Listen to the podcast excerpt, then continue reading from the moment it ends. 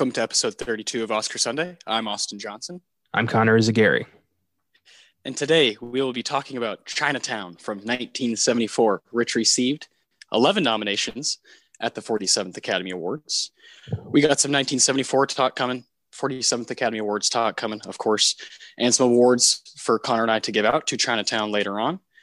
But where do we begin with this monster of a movie that has obviously controversy riddled around it because of the director? Uh, and the plot itself is quite dark when you realize who the director is. Um, but we got Jack Nicholson, Faye Dunaway, Robert Towne, Roman Polanski, Robert Evans, Jerry Goldsmith, John A. Alonzo, and Sam Osteen. All these people are involved in the same film. Connor, where do you want to begin? Oh, Chinatown is one of those films that changes the game. We've talked about this idea a lot on this show and on Filmgazm that there are films out there where you can kind of tell that after this came out, things were never quite the same. Chinatown is one of those films. And I think that without this film, Jack Nicholson's career goes in a whole different direction. Roman Polanski's career goes in a whole different direction. This movie needed to happen to make them the mega stars that they became.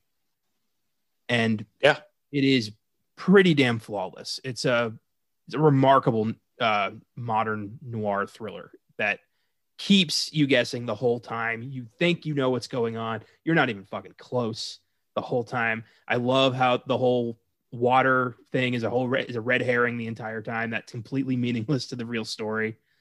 And to see John Huston play such a vile piece of shit is really something. So that you could really kind of go anywhere with this one. Yeah, yeah, yeah. I didn't even, you know, mention John Huston, who of course we've kind of, you know, grown attached to through this show. Uh, so, so it's very cool. Uh, there's just a bunch of people who are, of course, like you said, kind of explode after this movie, and there's just people here who, as far as Oscar Sunday goes, this show, they have they have nominations at the wazoo. If you look at all these people, I mean, Jack Nicholson alone, you know, he's a guy. He's a guy we talked about on our episode that was based around five easy pieces.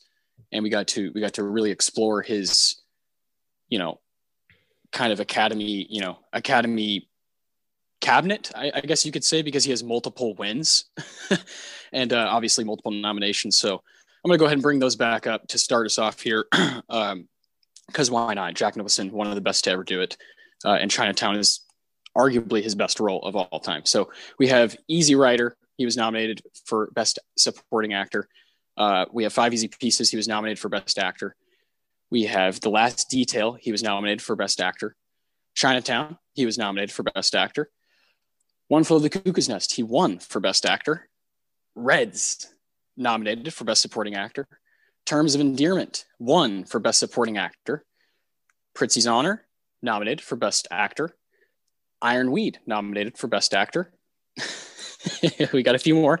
A Few Good Men nominated for Best Actor. As Good as It Gets, winner for Best Actor. About Schmidt nominated for Best Actor. Uh, that that is uh, you know one of the most impressive runs for any actor as far as the the Academy goes. So, where do you see Chinatown when it, when it comes to Nicholson and these kind of movies here, or where do you see Chinatown in the ranks? Um, in terms of his nominations, I mean that's a five yes. decade spread there, and that's impressive. Yes, and Chinatown does rank among the best. He's he's pretty amazing in this. He's I mean he's pretty much just playing kind of you know Jack, but we love Jack. I mean you can see like elements of the Joker here. You can see a little bit of R.P. McMurphy. Like there's a lot that came out of Jake Gittes. And I, I think that's my favorite thing about this role is all the different pieces of Jack you can see in future performances. Yeah, yeah, for sure. It's you know a precursor to yeah his his his. I think this in five easy pieces, and I have not seen uh, the detail. I've heard it's great. Uh, I, I can't wait to check that one out and kind of complete that that early run there because Easy Rider, you know, that's the one that starts it off. He, he's just he's incredible, and he kind of shapes this stuff, and then becomes immediately one of the best in the game with this movie, with this role, and then and then one for the Cuckoo's Nest a year later. It's just not a lot of people can pull that off, you know? And that's how you prove that, you know, you're one of the greats. and he kind of sustained that, like you said, for five decades, kind of sustained that greatness. Uh, you know, obviously, when we talked about him in Five Easy Pieces, we brought up how he's just always around, you know, pop culture wise throughout the you know 80s, especially with the Showtime Lakers and all that stuff. And he's just it's fucking Jack, you know. Um, you and I have a serious connection, of course, to The Shining. You know, uh, we kind of you know was a pillar of this podcast. You know, doing Filmgazm, right? Shining was the first episode that we did, and it's a special movie, and he's a huge part of that. And so, anytime we get to talk about Jack, it's great. But uh, he, he, we're going to talk about him a lot, I think, throughout this episode. So let's let's move on to Faye Dunaway, someone that we actually have watched two movies of this week. We saw The Towering Inferno, yeah, and Chinatown, of course. Uh, what were the other three movies we watched, Connor? Um, that would be The Conversation, uh, Lenny, and yes. Godfather Part Two. exactly, and those are the, of course, the five nominees for Best Picture at the 47th Academy Awards. Chinatown didn't win, but we went ahead. We've seen Godfather Part Two. We've seen The Conversation. You hadn't seen Lenny yet. You're like, fuck it, let's go ahead and see that. Neither of us had seen The Towering Inferno. Fuck it.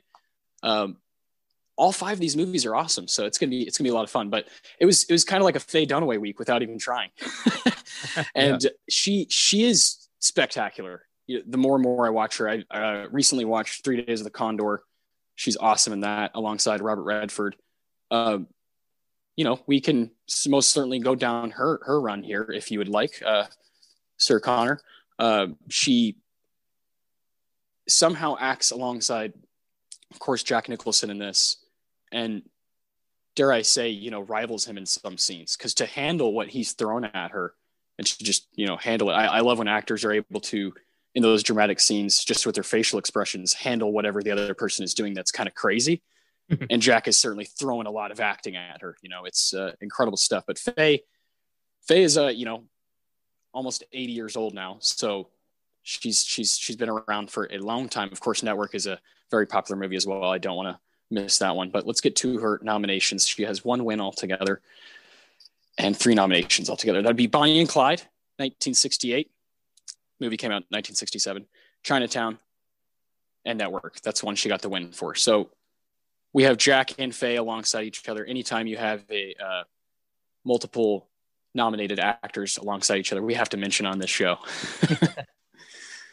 of course. Roman Polanski. Let's mm. go ahead and talk about the man who directed this film. Um, we had some fun with Jack and Faye. They're both incredible. We're going to be, of course, when we give out awards, I think they're going to be brought up inevitably. Yeah. Uh, and when we talk about the 47th Academy Awards, they're both nominated. So we're going to have fun with that. Uh, Polanski is some someone that has to be brought up here. Um, this is obviously a guy who we kind of detest, and as you as as all people should. And you know, major film fans, I think there's there's plenty out there who just kind of disown his work. You know, yeah, just fuck it. It it you push it to the side, and I get it. You know, um, I get it and I especially get it when, you know, maybe people in the industry are kind of like upset about him still winning awards. You know, I get it, I get it. It's, it's fucked up. It's really fucked up. It's really messed up when he wins an Oscar for The Pianist. You know, come on, what are we doing here? This guy, you know, Roman Polanski, of course. You know, if you don't know what he was accused of, then I don't know where you've been. I don't know why you're listening to this podcast. That'd be weird. Uh, you know, in the late 70s, he's accused of rape and essentially fled the country, right? So, and he's still, he's not allowed to come back here. Otherwise, he'll be arrested and thrown in prison. Uh, the Academy finally, you know, took some action with him. Uh, it took took way too long. That's one of the things I hate about the Academy is how long it took for them to make such an easy decision, right? uh, but we absolutely have to talk about him because he is in the movie and he's directing the film. Um, and of course, you and I are huge fans, huge fans of Rosemary's Baby, uh, and obviously Chinatown, and it's the base of an episode here. And I feel conflicted about that, of course. You know, choosing a Roman Polanski film to to center an episode around, like ah. But I think it's a place to have a conversation about uh, something that you and I feel strongly about, which is trying to realize that Chinatown has a lot of people involved in it. Not all of them deserve to be in prison. And I, I see it as a very much a team effort, just like all films. And Roman Polanski, yes, is the director. He didn't write it though. That was Sir Robert Towne, the only guy who won an Oscar out of this movie. and I, I think there's so many things in play with each movie that he was a part of that you can't just call it a Roman Polanski film and just push it to the side. That would be pushing Faye Dunaway to the side. That'd be pushing Jack Nicholson to the side. That'd be pushing Jerry Goldsmith to the side, Sam Osteen, all these people that were involved. And I just I, I don't really care to do that with every movie, you know, that has someone involved that sucks. Um, I, I think you feel similarly. Yeah, I've always been a strong proponent of separating the men from the work. And, you know, especially in recent years, it's become tougher and tougher to do that, you know, with Kevin Spacey and Harvey Weinstein and these things finally coming to light it's yeah. hard to justify films that were made by these people. But you have to. Otherwise, it's really hard to pretty much enjoy anything that comes out of Hollywood because there's a lot of suffering that's, you know, on, that kind of makes these things happen. It's unfortunate, but we all like to think it doesn't happen. But Hollywood's a dark place. Hollywood, a lot of the films that come out of Hollywood are made on just you know, empty promises and shattered dreams. And that's something you kind of have to come to terms with if you're going to be a film buff. Films like Chinatown and Rosemary's Baby and The Pianist and Tess, these are masterpieces made by a rapist. It's unfortunate, but it's true. And I don't think the movie should have to suffer for that because the movie didn't do anything wrong. The product is innocent. And that's pretty much what we're trying to say here. We embrace Chinatown for reasons that are our own. We respect Jack Nicholson. We respect Faye Dunaway. We respect Robert Towne. We do not respect Roman Polanski, not after what he did. And yeah, no.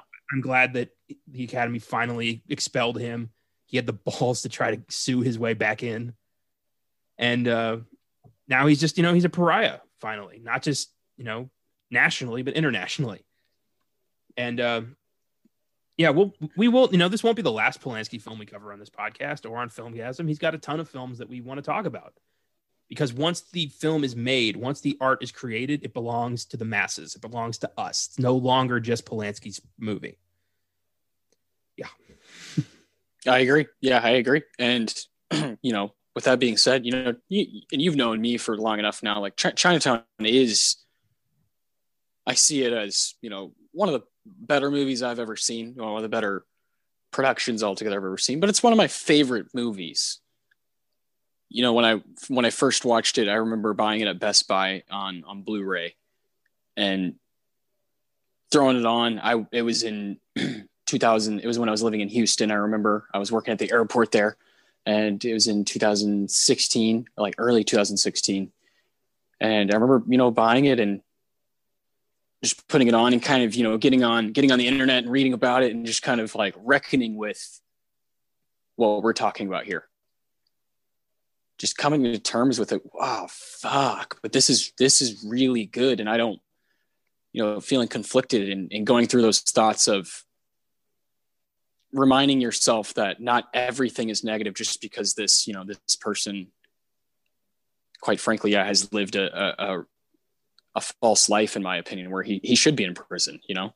Yeah.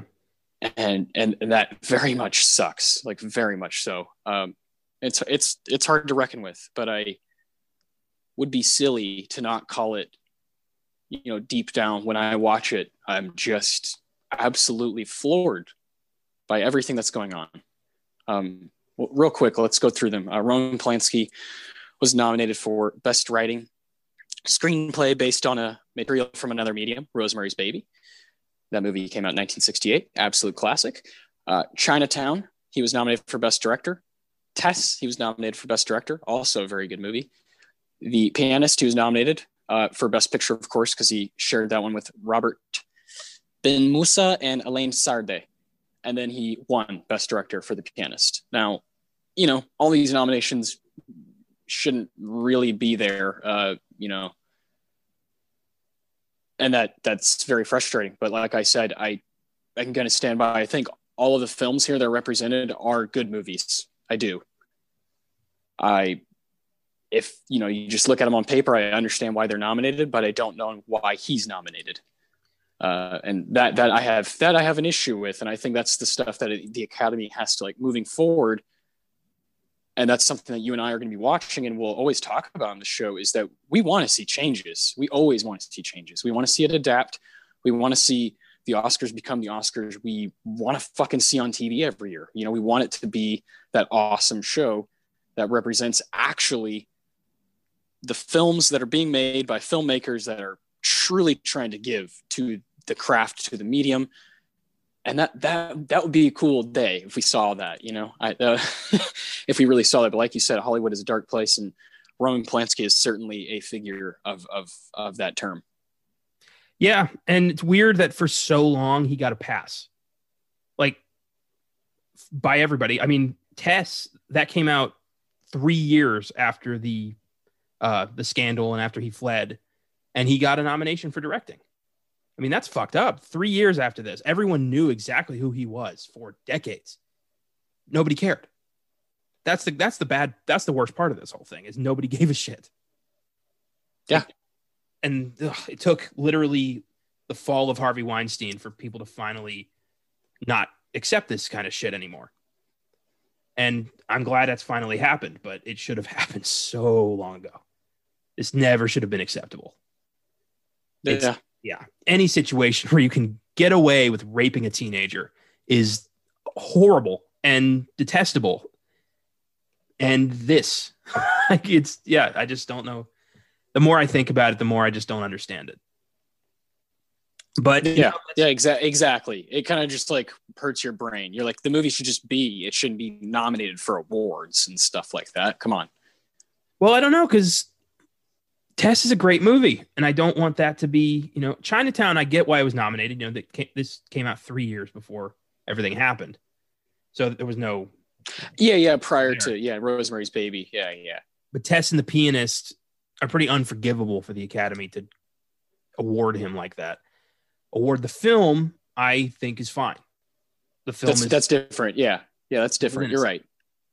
Yeah yeah, man. Uh, you know, these are the tough conversations we have. You know, these I don't want to run from them. Uh, I think that's what people have done for too long, including people who look like me, young white males who just fucking want to, you know, look away from the real things that are happening and not have those hard conversations. Uh, and sometimes you gotta like wake up a little bit, you know, and I, I think I'm, I'm always going to be battling with this movie. I always will be. And, and Roman Polanski just, Jesus, the guy, uh, the guy's, the guy's frustrating as hell. So let's move on to Robert Towne. Um, this guy's been nominated four times altogether. Uh, we got, and he has one win for Chinatown. He was nominated for The Last Detail. I would love to see that, man. He's where, you know, you team up uh, with Jack Nicholson. That's really cool. Uh, then he, you know, one for Chinatown. That's a year after The Last Detail. And then Shampoo. This is a film I got I got to see. He, he shared this award or shared this nomination, sorry, with Warren Beatty. Uh, mm-hmm. Original screenplay wrote together. I I, I got to see that movie, man. I've heard I've heard great things. Uh, and then we have Greystoke, The Legend of Tarzan, Lord of the Apes, 1984, best writing screenplay based on another medium. Of course, he was nominated. Uh, shared that one with Michael Austin. Have not seen that one. Nah, man. Uh, great. Yeah, Tarzan. That's so weird. You forget how many different versions of Tarzan there have been. I mean, that's been you know pub- public domain story since like the late 1800s, and it's just kind of been you know fair game for anyone who wants to give it a shot. Unbelievable. Crazy man.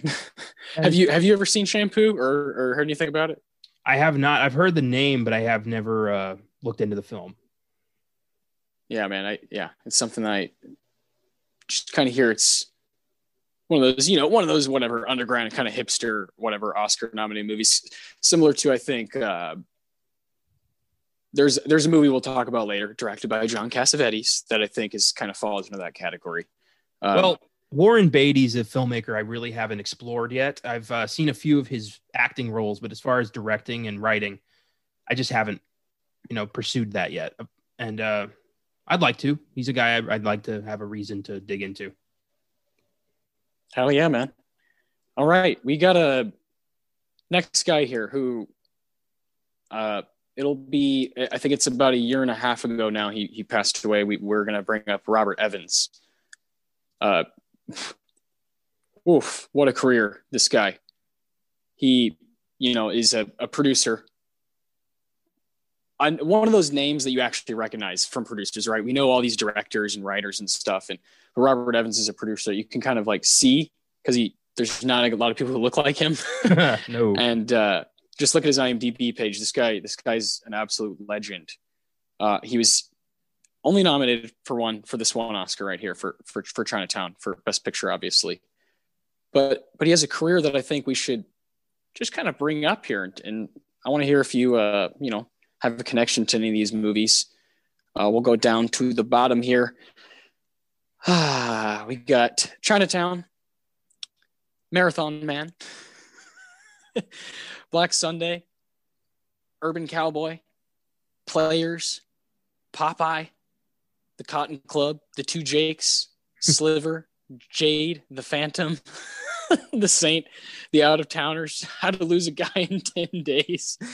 Just a wacky career. And uh, uh he was an uncredited uh, producer. This is you know a whole nother conversation uh, on the Godfather Part One and Two, and I've read some things you know about that, and again, I think I really do think it's a whole another can of worms that we could talk about when we get to do Godfather on this show.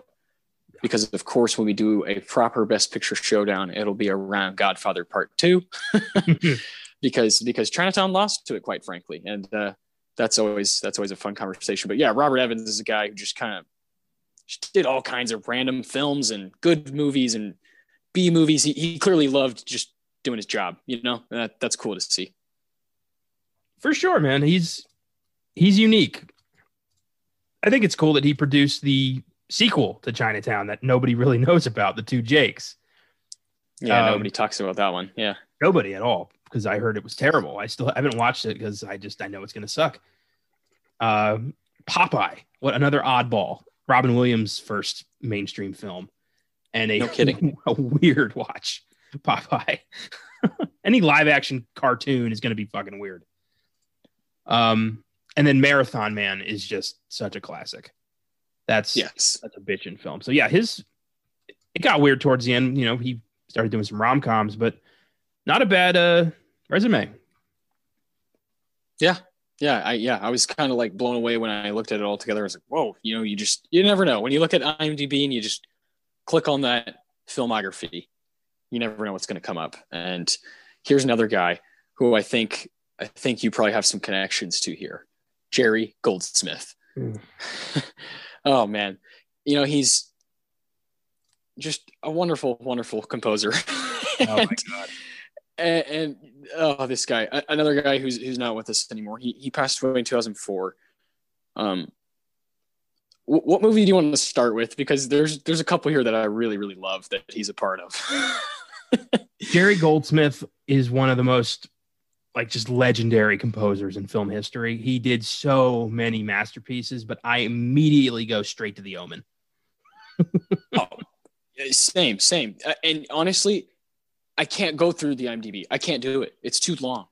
If you scroll through, it's going to take you a minute to scroll through. Yeah. You know, this guy's involved. He's involved in TV and orchestras and movies and TV movies and all conducting and composing and doing this. Just everywhere, yeah. everywhere, man. I I can't believe it. You know, I was actually surprised. I know this is one of your one of your favorites. I believe I came across The Mummy. Yeah, the Mummy was uh was a big one. Yeah, that was um yeah that was so cool. That score has been in my head since I was a kid, and weirdly enough, we're doing that on Filmgazm on Wednesday. So pretty cool. Um, exactly. That's yeah. That's kind of why I wanted to bring it up. And you know, L.A. Confidential. I mean, come on, this guy. you just kind of click on you know go on any any year here, and you just you find that he works on like three or four things, and they're all cool. Small soldier. Pretty amazing. yes. Fucking hell. Mind if I go through his nominations? This is just. Of course, dude. Go for okay. it. I mean, yeah, Gladiator. Yeah, go for it. so he was nominated uh, 1962 to 1998, and it is quite a resume. Uh, 1962, Freud. 1965, A Patch of Blue. 1966, The Sand Pebbles. 1968, Planet of the Apes. 1970, Patton. 1973, Papillon. 1974, Chinatown. 1975, The Wind and the Lion. Two in 76, he won for score for The Omen, nominated for Best Song, Ave Satani. Hail Satan. I love that so much. Who says whore doesn't get recognized?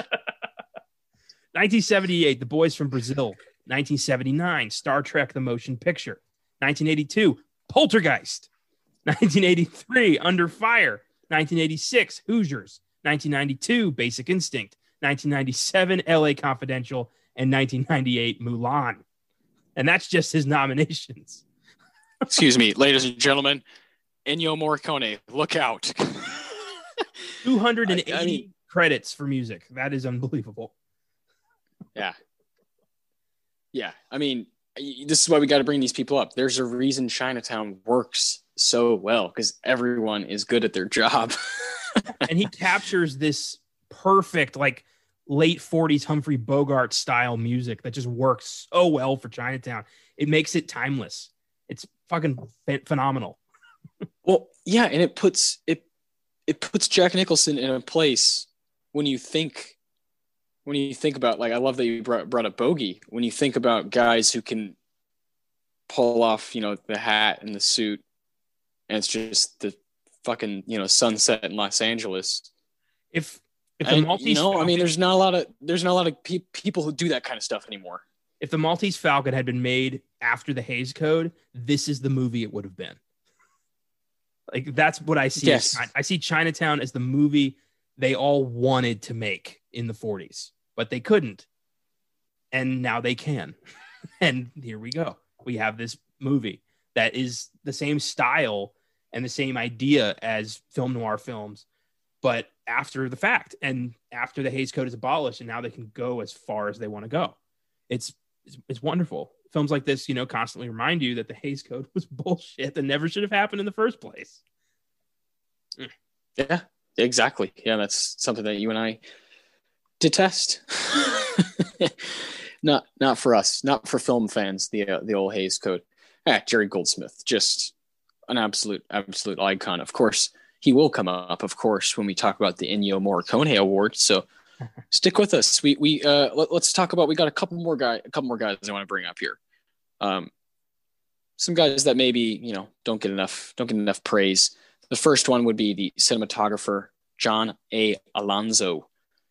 Now, when you think Chinatown, you, you think about you think about the camera, you think about how well it moves, how how steady this film is, and with Polanski and Alonzo behind the camera, it's a it's a pretty nice team. Uh, John A. Alonzo was born right here in Texas in 1934. He passed away in 2001.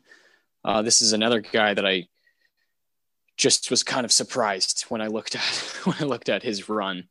Uh, so I'll I'll bring up real quick just just uh, you know his nomination is for is for Chinatown. Just like Robert Evans, he has the one nomination, but there's so much more. There's so much more when you go when you go down again on IMDb. We love this website. you go down to the filmography and it's uh, pretty long. He's got 83 credits for cinematography. Um, uh, does anything stick out to you when you just kind of scroll through? Because it, it, is it is long. Yeah a film we can't seem to get away from for some reason norma rae. Bang bang bang. I knew it. I was hoping that's the one you would see. And I, it makes sense. I, I i can tell. I can tell it's the same man. It's he the guy has an eye. And then also you know scarface. I mean fucking come on. Yeah. Yeah. Beautiful. Yeah. Scarface from chinatown to scarface in a in a 10 year span. I like that. oh man. Um, yeah. I mean, I'm just going through here trying to trying to scan through. it, it is, you know, give you a headache just looking at all of these titles, and it makes me curious. You know, I want to see some of these films if he's involved because he obviously knows what he's doing. Um, Chinatown. It stuck out to me when I first saw it be because of I, things I didn't really know that I was going to fall in love with, right? But simple things of the camera deciding to use a rear view mirror to capture a scene, using the binoculars to capture a whole scene, you know, these different things that happen throughout Chinatown, there's, you know, kind of next level stuff, you know, they're, it's very precise and pristine filmmaking. And I think John A. Alonzo is a guy that we should bring up when we talk about this. And the next guy we're going to bring up, this is the last individual before we get into the 47th Academy Awards. Bear with us. We got Sam O'Steen, and that is who edited Chinatown. Now, this is another person or individual, or, you know, this is a, a job that people I don't think talk about enough, right? Yeah. Is so, someone someone literally has to sit in a room and and chop this shit down and figure out serious, serious decision making and cuts. And yeah. It's not not an easy job, right? And it's ultimately something that we, yeah, it's something that we just don't appreciate. And it, it's something that with Chinatown is so interesting because you know it's Roman Polanski, Roman Polanski. It's like no, but look at all these other things that are involved that need to happen for it to be what it is and that's you know people just thinking it's all all the, the director's the power you know and that's all that matters and it's just not true it's no. not true and and you need a guy like Sam O'Steen to make to make Chinatown work. The editing room is where the movie is made. If, essentially, you know, it's shot, but there's you know four, five, six hours of footage that they have to compile into a functioning narrative, and that's what happens in the editing room. Those are the real heroes here, really. Yeah, yeah, and you know, Sam O'Steen was nominated three times altogether at uh, the Academy Awards, and That'd be for Who's Afraid of Virginia Woolf, Chinatown, and Silkwood. Very nice. Um, yeah, uh, Silkwood's a film that you and I just kind of we were hanging out and we just kind of like read a little bit about and we are like, whoa, that's that's something maybe we should do on Oscar Sunday. and so it's cool to see it come up here. It's directed by Mike Nichols. Uh, written by Nora Ephron, starring Meryl Streep and Kurt Russell and Cher. Yeah, I I just think that's something that we got to do here. It's nominated for five Oscars. Again, Sam O'Steen. Those three films alone, the ones that are just nominated, very impressive, right? Yeah. But look at his filmography on IMDb. Oh my lord! and you know, he, and he's got 34 credits. And it's got you know Catch 22, Cool Hand Luke. Uh, I'm just naming shit that I see real quick. Uh, Rosemary's Baby. Hey, The Graduate uh, decent flicks. Um, Hurricane, uh, yeah, there's Frantic. Silkwood, Frantic, yeah, Working Girl. I, I don't, you know, this is why Chinatown is good. is because all of these people are working on it, all of them at once on the same two-hour film, and that's that's not to mention who might steal the entire show, John Huston. oh hell yeah! Uh, a, a, a titan a titan of the game uh, in, in the film industry altogether, and an absolutely frightening performance in Chinatown. For sure, John Huston, you know, part of a filmmaking dynasty that's still active today, still pumping out s- stars. It's fucking amazing. Starting with his dad Walter, and just you know now it's uh, Jack Huston, who's you know an up and comer on Boardwalk Empire, in that Ben Hur remake. It's it's a, it's insane the talent in this family. oh yeah, it's it's it's not right. I mean, again, if you've listened to this show, you know, thank you, but then you you probably know that I'll never shut up about Treasure of the Sierra Madre from 1948, and John Huston, you know, wrote and directed that sucker. So uh, he's he's an all time all time guy, and you'll see him sprinkled throughout movies in a way that you know that, that just excites you. You're like, oh shit, he's involved in this and this and this and this. Uh, just on IMDb, his the four movies here at the top are Treasure of the Sierra Madre, Chinatown, The African Queen, and Moby Dick. You know, such a you know immediately even if you hadn't seen those immediately you're just like holy hell I need to know what's going on here. He just he he provides intrigue right away. He his career and it's someone he's a guy I cannot wait to keep keep on seeing and popping up and stuff. And he's a he's a two time Oscar winner. You know, he's a, he's a guy that has a career similar to Jack's, where it just spans over decades. It goes over four decades, dude. you know, yeah. Uh, yeah. I'll just I'll, I'll, go over him real quick. He's nominated for best writing for Doctor Ehrlich's Magic Bullet, uh, Magic Bullet, best writing for Maltese Falcon, also. Uh, oh, Sergeant York that came out the same year. Jesus Christ, uh, he was uh, he won for best director and won best writing for Treasure of the Sierra Madre and then was nominated for Best Writing for The Asphalt Jungle, Best Director, Asphalt Jungle nomination, uh, nominated for Best Director and Screenplay for The African Queen, nominated Best Picture for Moulin Rouge, 1953, and Best Director, uh, nominated for Best Writing for Heaven Knows, Mr. Allison, uh, nominated for Best Actor in a Supporting Role, The Cardinal, Best Writing, uh, The Man Who Would Be King, and then Best Director nomination, Prizzi's Honor. Yeah, just goes on. It's these guys give you a headache. it's fucking incredible, man. I love it. Yeah, it's amazing. And not just that, but like every part of filmmaking that John Huston did. He was a writer, he was a director, he was an actor. Like he did everything. And yeah. he fucking rocked at all parts of it. He's terrifying in Chinatown. It's such an understated performance, but you get the vibe that this guy could just kill J- Jake whenever he wants and end all this. He has that kind of power, and you feel that. It's it's remarkable, and I love that he he's here. He didn't need to do this, but here he is. he clearly likes. Yeah, no. Yeah, yeah. He's like, I, th- I think I can do that. I think I'm the man for the job. You, I'm sure it didn't hurt. I'm sure it didn't hurt that Jack was dating his daughter at the time. that's true. That's true. You know, you know, that's that could be a kicker right there. yeah. oh, but man, like you said, it's an incredible performance and a guy that, yeah, I just I can't wait to keep, you know, discovering, discovering stuff that he's done and been a part of. And yeah, looking I'm, at his I'm really, IMDb, really, I'm down for that. Yeah, looking at his IMDb, I'm just now realizing that he's the guy narrating the prologue of the Black Cauldron, one of my favorite old school Disney movies. I mean, there you go. Yeah, he's Gandalf the Grey in the cartoon version of Lord of the Rings and The Hobbit that came out in the 70s. Jesus Incredible.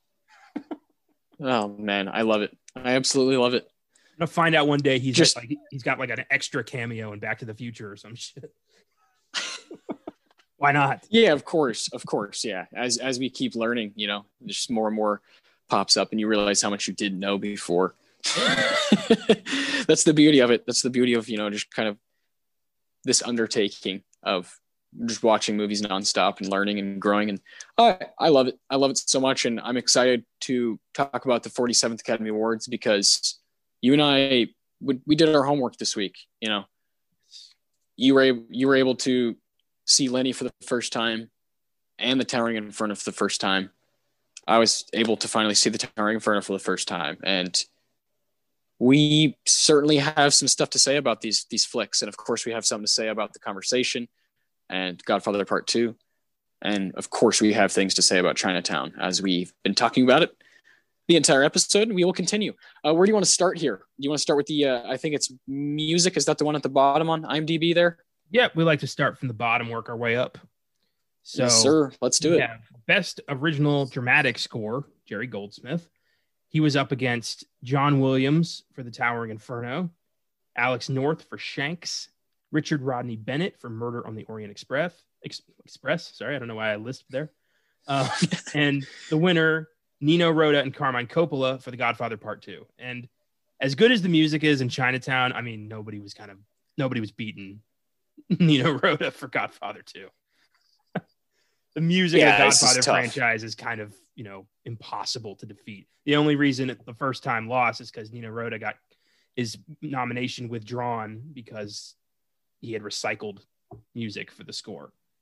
But he didn't do that this time, and he won. yes, yes, yeah. Well, we can invite him back. He didn't do it this time. Isn't it crazy to see Jerry Goldsmith and John Williams in the same category? John Williams, the, I love that he did Towering Inferno. It's so weird. It's great music. well, T- Towering Inferno is loaded, is loaded with superstars, I, and it kind of I don't even know if it benefits from it or I don't even it is an absolute all star cast. Yeah. And then of course, and of course, you have guys like John Williams in the background, similar to what's happening in Chinatown. It, it makes sense why Towering Inferno is a good, solid flick because of all the people working in it. Jesus Christ. I couldn't believe when I was like listening to the music, I was like, I feel like I know, you know, I feel like I know this. I feel this, you know, like I, yeah, we grew up with this shit. Everyone does. It's, it's just odd to see a non Spielberg, Spielberg, Lucas, John Williams movie. because there's so few of them. Because exactly, exactly, yeah, and it is remarkable. And as far as you know, the Towering Inferno's cast, that was just what they did in the '70s. They got as many big name actors as they could. They put them in some disaster movie, and it was hugely profitable. But in the Towering Inferno's case, they actually tried to make it a good story, and it worked. And you know, we'll, I'll have more to say about that later. Hell yeah, yeah, yeah. I think Godfather Part Two, like you said earlier, it's it's the winner of this uh, as far as you know for these five movies i think for sure and I, I, I do think chinatown has something to say you know has moments where the you know score is just yeah a 10 out of 10 you know 10 out of 10 moments with the score but overall yeah overall godfather part two is woof, something else for sure this was a stacked year. It's really tough to make yeah. these decisions. Well, yeah, Godfather Part Two in Chinatown going pretty much neck and neck with nominations, eleven each, and of course, Godfather Part Two has the last laugh with just the wins. Best film editing. We have The Longest Yard, Earthquake, Chinatown, Blazing Saddles, and the winner, The Towering Inferno. And I love that Blazing Saddles is there just peppered throughout this Oscars because you never see parody movies get this kind of attention. so cool. Yeah, yeah. It, the, the Oscars are certainly interesting in that way, right? Where um, there's, we've learned, you know, you and I have learned that prior to say, you know, we're, we're looking at the 47th Academy Awards, so it's 1975 for this ceremony. You know, I would say post whatever 60th Academy Awards, like you just would never see that happen. Never, ever, ever. So it, it is it is very rare, you know, for a film like that to get some nominations, and I just don't see it happening now. You know, God, um, Borat getting that screenplay nomination is one of the very few uh, things you see, you know, throughout throughout the past, you know, couple decades where you see something like that happening. Um, you would more often see a shout out to to a film like a straight comedy film that's really trying some some awesome stuff like bridesmaids was nominated for best screenplay. And and you're like yeah cool. Hell yeah. That's that's pretty dope. You know shrek you know shit like that you, you, really enjoy when like a movie that's really trying to be funny and you know original. Uh, but blazing saddles is different. Like you said it's more of it's a parody really. And it's interesting to see those here, and it's just not going to happen. I just don't see it happening very much longer. Um, how do you feel about the genre or of Jojo Rabbit, a movie that's similar, you know, in that it's kind of you know it is making fun of stuff and yeah, it's very serious though at times. I think that these days the only way a comedy gets serious Oscar attention is if it's got that bit of drama you need to have you need it needs to be a dramedy. It's the only way. You look at films like you know Jojo Rabbit, Big Short, uh, even Vice at times. Like it's Little Miss Sunshine. Little yeah. Miss Sunshine. Like you need you need the drama angle, or else they're not going to pay attention. You can't like a film like Step Brothers would never get touched by the Oscars. Like the fact that Bridesmaids got nominated for screenplay and best supporting actress is kind of a miracle. it's it really is. And then like, you know, Robert Downey Jr.'s nomination for Tropic Thunder. These things do happen sometimes, but it's I mean, it's one in a million. Whereas Yeah, and it, and it might depend on the year as well, you know. Mm-hmm. Yeah, for sure. It's I would say, you know, Once Upon a Time in Hollywood, one of the funniest movies I've ever seen. But I think the reason it's there is because of the prestige of actors and Tarantino and everything they put into it. it's it's not in the traditional sense a straight up comedy. It would be to me, but not to the voters. Yeah, yeah, I totally feel you. It definitely has to have a sort of substance, a sort of yeah something else going for it. And of course, Once Upon a Time in Hollywood has a lot going for it. Absolutely. I love it. I love it. I yeah, these these are the fun conversations to have about, you know, figuring out you know how unpredictable and predictable the academy is in some years and the streakiness of it and how sometimes they'll, you know, kind of follow a pattern and then break it out of nowhere. It's it's just it's interesting to look at, man. I think it's something I'm open to just kind of learning about, even though I don't love the Academy. It's it's a bunch of movies being documented, so I'm just always going to be interested in it. Yeah.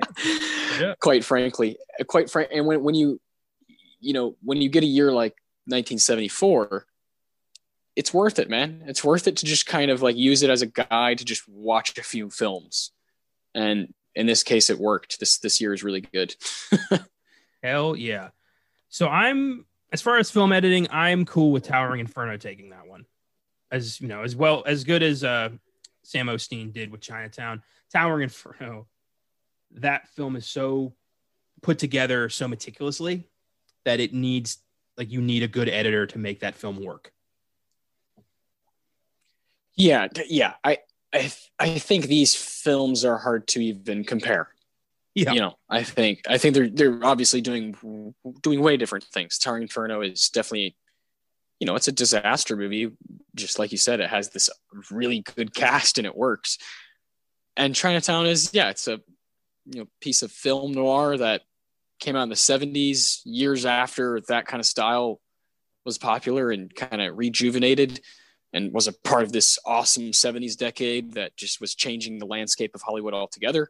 And I totally understand if you want one or the other to win, but when you're talking about just the, the like you said, the craft of it and the challenge of it, it, it Towering, Towering Inferno is dealing with all kinds of shit happening, and that is that is practical stuff, and then uh, you know effects and things that are happening nonstop.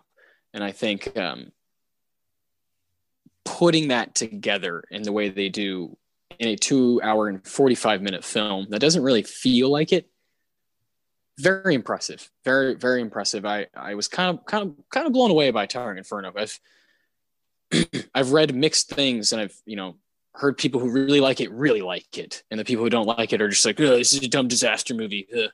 and no it's not. It's not a dumb disaster movie. Paul Newman's kicking ass. So get the get the hell out of here.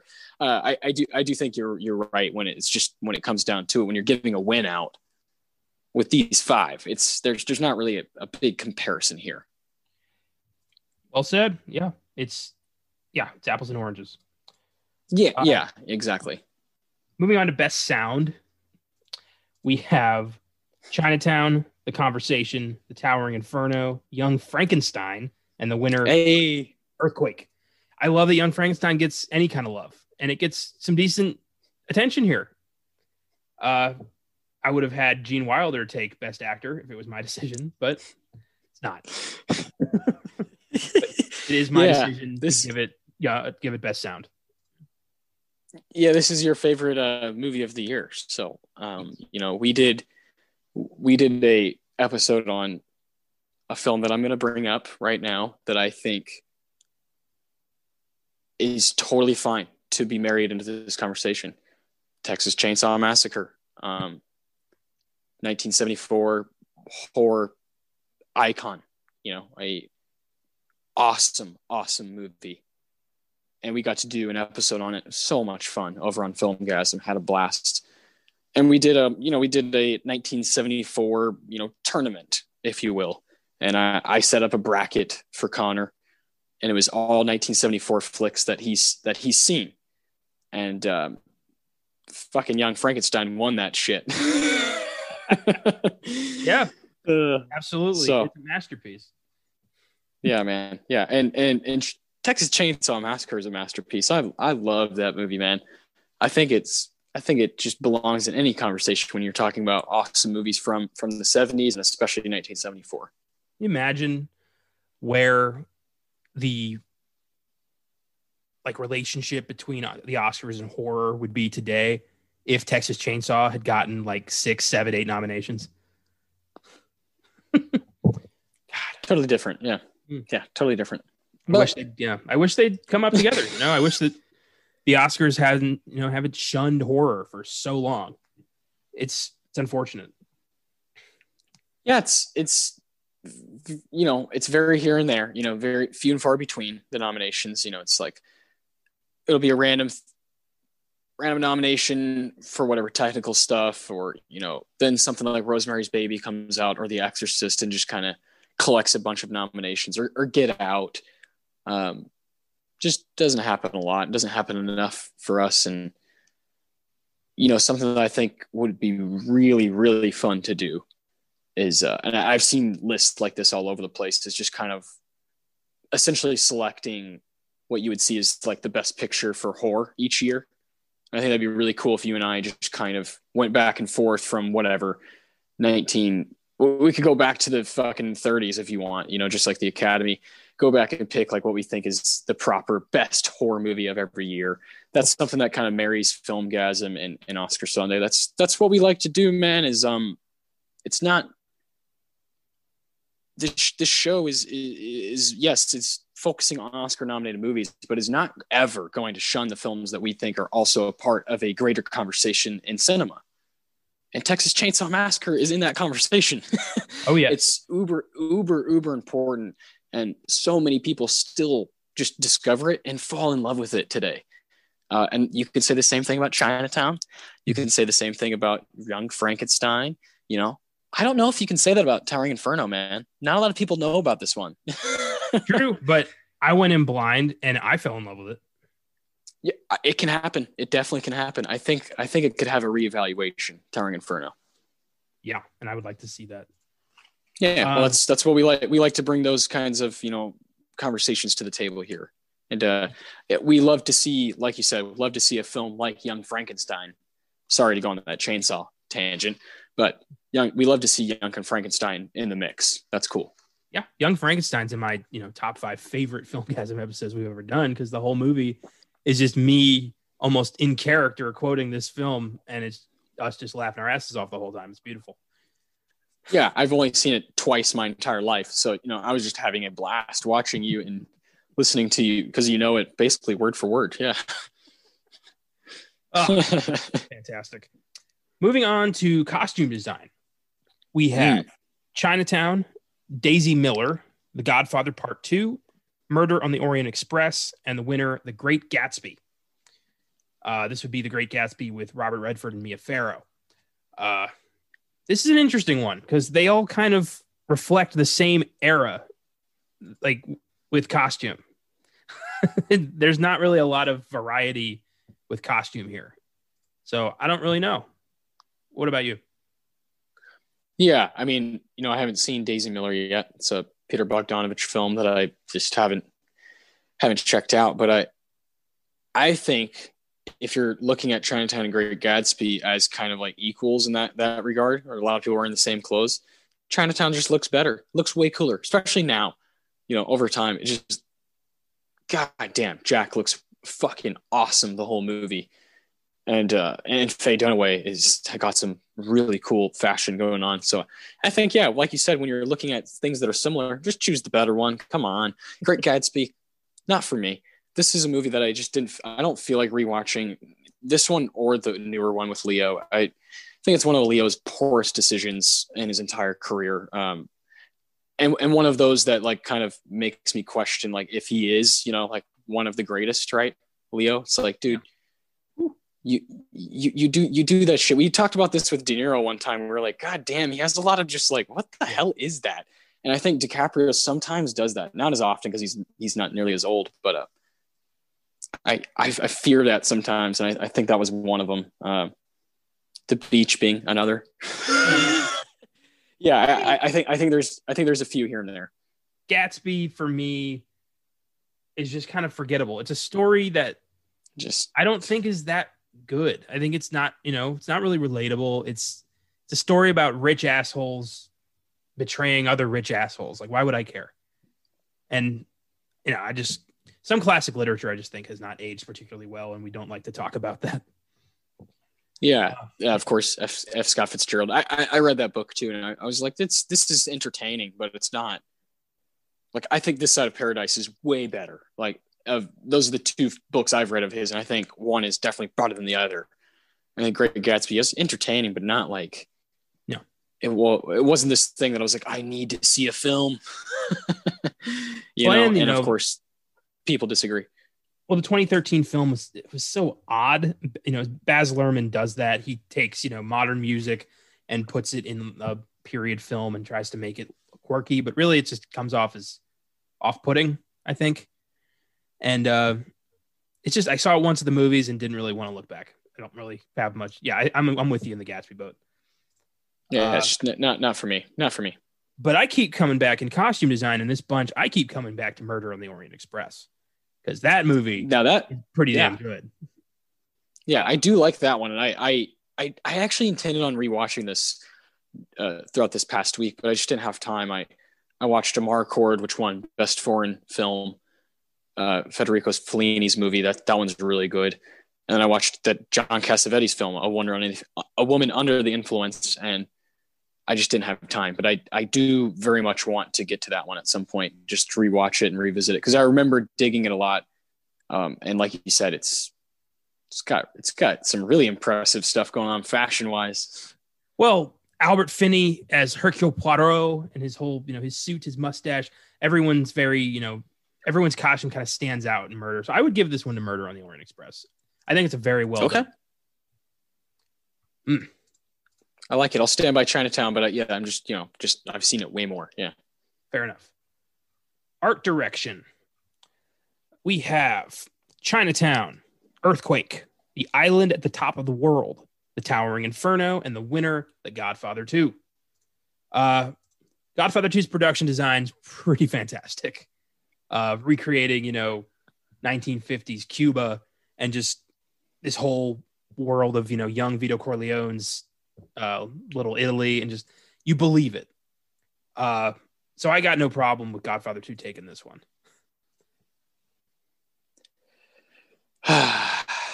Damn. you know, I'm I'm I'm gonna go Chinatown here. I think it's one of the things that I have definitely fallen in love with after rewatching it a few times. This is really really difficult. I agree with you. I and I kind of will. It'll be similar thoughts that you had with Godfather. I, I agree with you. It'll be similar thoughts for Chinatown. I think setting up anytime LA is set up in a way that makes me kind of just dive into dive into film the way Chinatown does. Whenever I watch it, all these things just kind of unfold as I'm watching Chinatown. You know, I'm thinking about everything, everything that we've talked about with these individuals. You know, I'm thinking about the 70s, I'm thinking about the landscape and how it's changing. And it's because of the way it looks and feels. And I I'm you know I'm probably being biased, but I'll, I'll say I'll give this award to Chinatown just for for that reason. Godfather Part Two, of course, you know, I'm I know I'm talking about some people think it's the greatest movie of all time. I definitely disagree. I think the first one might be better. so um, we just you know we have Marlon Brando in, in the first one. So yeah, that's a that's a whole that's a conversation we can have, and of course will always come up because it's a huge film. But I, I do think Chinatown rivals it, and I think it stands right next to it in this category uh, as far as just affecting you and taking you to a place immediately and not letting you go for over two hours. That's that's powerful stuff for two movies to do that. Yeah, I just yeah, I agree. I think you know Chinatown and Godfather Two are you know they're rivals here at this at this awards. They were the two, and uh, any award one took, the other could have easily taken. I definitely agree with that. But Godfather Two for Yeah. me, for me anyway, it's just everything you think about the way that Chinatown you know recreates a certain feel of Los Angeles. I see that with Godfather Two, but with like New York, and just yes. the way yeah. that they created this believable world for Vito Corleone to grow up in and become who he became. And there's something special about that personally. So I I, I lean for the Godfather. Uh, fair enough, man. I'm not. You know, like I said, I can't argue against that film. it's All tough. right. It's tough. Yeah, they they're they're very much rivals in the eh, they're rivals in the way that you know, like There Will Be Blood and No Country for Old Men were rivals and just just competing, and that's really cool to see. It's almost like a sport. You gotta love it. Oh yeah, this is our, you know, this the Oscars are my fucking Super Bowl. This is this is a sport to me. This is competitive. Like we're do we're no we're going back. Yeah. This whole podcast is essentially just going back through the stats. That's what we're doing. Yeah, exactly. We won't. We don't. I, I don't want people to forget it just because again, it's documentation of film. You know, it's this shit that's just organized and categorized, and you can use it as a reference to watch stuff or whatever you want to do with it. I, I think that's. I think that's pretty cool. Hell yeah, man. With that, let's go over to cinematography. This is a is a tough one to call. We have Chinatown, Earthquake, Lenny, Murder on the Orient Express, and the winner of the Towering Inferno. And I would have gone to Chinatown immediately with this until I saw Lenny. And that's my vote. Lenny is so well constructed, it's so well told, and it's the camera work that leads you there. So I definitely go Lenny on this one. You know, I have nothing. No qualms, no qualms at all with that. I was kind of waiting for that one to get brought up. Uh, for all the glory that Godfather Part Two and Chinatown have, uh, if there's a third one that's saying, "Hey," I think it's Lenny. I think it's Lenny. I think Lenny is the third Bash brother. I think. Hmm. I think it. I think it's a powerful, powerful, powerful movie. Experience. Yeah. You know, it's an it's it's truly an experience. And uh, Bob Fosse, this is what that's what he does, right? He he is literally trying to take you on a trip. It's like his movies are fucking drugs, and I I'm obsessed with that. You know, with with that idea of him really trying to pour everything, every single little idea, you know, into into something, and and it kind of works. you know, like Lenny is moving like nobody's business, bah, bah, bah, bah, jumping all over the place, and this is a movie that is so hard to fucking find. You know, Yes. Yes. That's my biggest I issue hate- with Lenny. yeah, I hate that. But at the same time, that's th- those, you know, that happened with Norma Rae, you know, and you, when you do find, find it and see it, you know, I, I watched it through Criterion and just, I was flabbergasted. I didn't move the entire time. You know, when I turned it on, I just kind of sat down in a chair and I was like, whoa. and this was, this is months ago on my own time when I first watched Lenny. yeah. Um, yeah. You, you, you know, I have no qualms here that that's, that's, that's exactly my vote too. My God. Right on. Yeah. It's told almost entirely through close up shots. And every shot is important. It's really crazy. Lenny feels like such an important movie. And, Uh, you know, it is, in my opinion, on paper, it's it's a story about a, you know, a comic who OD'd when he was 40. But when you look in further, it's a story of a trial of a, a complete like mistrial of justice in my opinion. Just censorship that that even exists goes against our first amendment rights. And the fact that he was arrested for obscenity fucking pissed me off royally. And you know his just desire to tell the truth about society it's a very important film Yeah, Yeah, man. Yeah, I'm, I'm really glad you were able to uh, able to track it down, watch it. That's yeah, it's it's a good one. I definitely encourage listeners to seek it out. Seek it out. You know, it's it's it's worth it's worth your time. set, you know, set aside a couple hours to indulge in something pretty wild. definitely thank god for Vudu god their selection has been so helpful for this podcast yeah, yeah, having yeah renting stuff. Yeah, yeah, man. It it'll come and go on Criterion. It's one of those movies that they'll they'll keep putting on there here and there, uh, because it is it's it's one of those kind of lost lost little artifacts of the '70s that we uh we very much wanted to bring up here, and we'll we'll continue to as we as we move along. this whole thing of you know that it'll be there and then it won't be there and you don't know when you're going to find it that whole thing is why i still 100% still believe in buying an actual physical copy of films because then you have it forever then you don't have to look for it anymore It's it's a good feeling. Oh yeah, especially with Lenny. Oh yeah, I want to own this real bad. Like finding Norma Rae at half price books, I still think about that. I still think about I, the odds of finding that, and it's just. Mm. yeah, I want to steal that from you. I love that movie. Yeah, yeah. I, Norma Rae is definitely one of those that falls under the same boat as Lenny and for the show, or you seek it out, you find it, holy shit, it's worth it. Damn straight. So so cool. Let's jump around to uh, original screenplay, the one that uh, Chinatown did win. Yes. Um, against Alice Doesn't Live Here Anymore, The Conversation, Day for Night, and Harry and Tonto. So, not the films I would have expected over here, but I guess that's because the other films are adapted. exactly.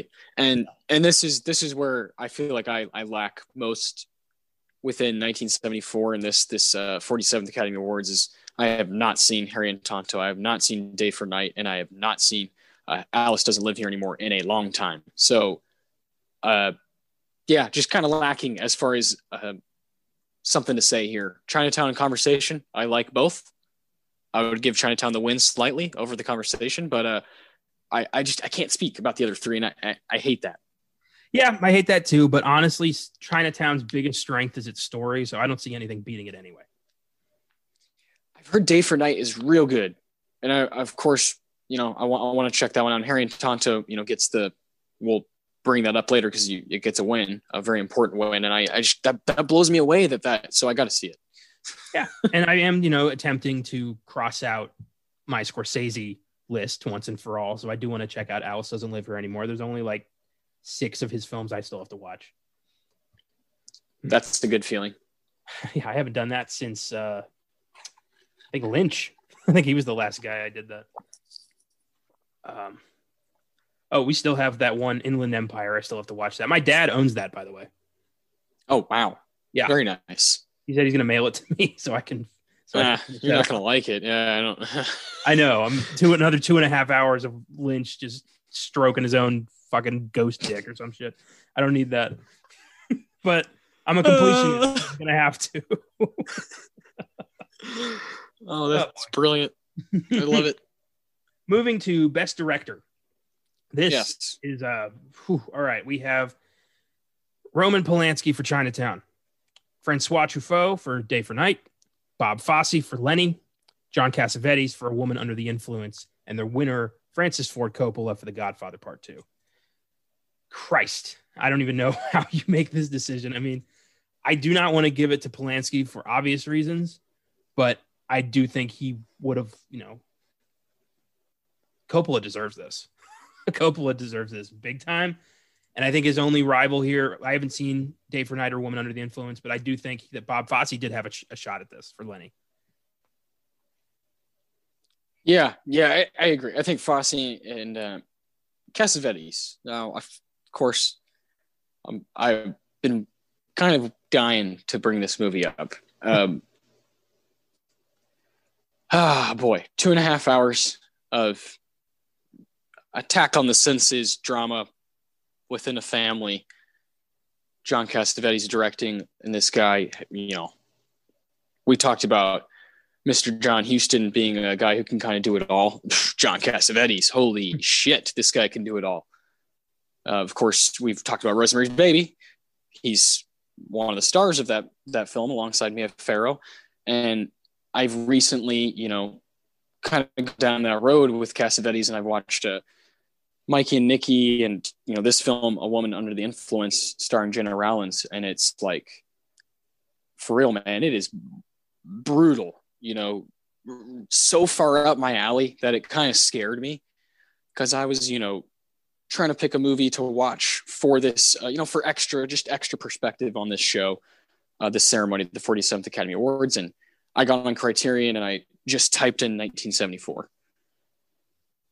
And this one and Amarcord came up, and I was like, okay, these are the two. I'll, these are the two I'll watch. You know, and Amarcord actually came out in 1973, but it competed at this Oscars, and uh, both of them awesome. But A Woman on the Influence totally deserves this this nomination, and I you know, I don't want to get too far ahead of myself because I've only seen it one time. Uh, but but I I think he's in the conversation as well with uh, Fosse and uh, Francis. It is it is not nearly as um I'll say the scale. The scale is not nearly as high, you know, as as The Godfather Part Two, or even Lenny. To be to be quite frank, it is it is moving inside of our house a lot. Uh, moves, you know, simple stuff like folks riding in a pickup truck. You know, things that we've seen like Noah Baumbach do. You know, and these modern guys that we kind of have you know fallen for that are totally you know, paying homage to guys like Cassavetes, who just completely, even when film was weird and changing and doing things differently, he still went against the current and still made things even more weird and different than that. And so you watch something like Chinatown, you're like, damn, they don't make this, make movies like this anymore. Watch a woman under the influence. They really don't make shit like that anymore. They really don't. And what's happening in that movie is it is incredible for it to happen for two and a half hours. And uh, you know, I could I could go on and on, but, but I'll finish up by saying, I, I I watched the film and then I realized that on the Criterion Channel, Bill Hader has an adventures in movie going section, and he chose one of his movies is a woman under the influence. And so I, you know, watched him. It's a little bit, little three minute bit where he talks about what he loves about it. And I highly recommend people do that. it was really cool to see a guy like Bill Hader, who's clearly trying to move into that kind of like creating part of the game um, with TV uh, and, you know, hopefully movies and, and whatnot throughout his career. And to hear him say that is really cool. And as a fan of just things happening now and things that happened then, I, you know, I was really, really blown away by this film. And I think it totally belongs in this category. Um, Connor, you you got to see got to see a woman under the influence. It it'll rock you. I think I think it is a little too long. It's two and a half hours, but but I think it, it hits it hits a, a few times. It really really hits, and it's totally worth the ride, man. I, I can't wait for you to see it. Right on, man. Yeah, Cassavetes. I've heard you talk about him a lot. He's a guy you've really kind of fallen in love with, and I definitely, yeah, I'd like to check out his work for sure. He's fucking cool. You know, he's like he's he's one of the cool guys of the of the 60s and 70s that's really again going going against the current even when the current was weird. Awesome. Killer. Um so who is your final pick for director? Oh bob fosse. I think uh yeah if i, I agree with you that francis is the stage here is magnificent but, but i think fosse is doing the most interesting stuff here and the most um unique directing, the most uh, standalone. It just it, it's so distinct, and uh, yeah, I, I give it to him for that. And I think that's why Cassavetes also rivals those two guys. All right, fair enough. Good, yeah.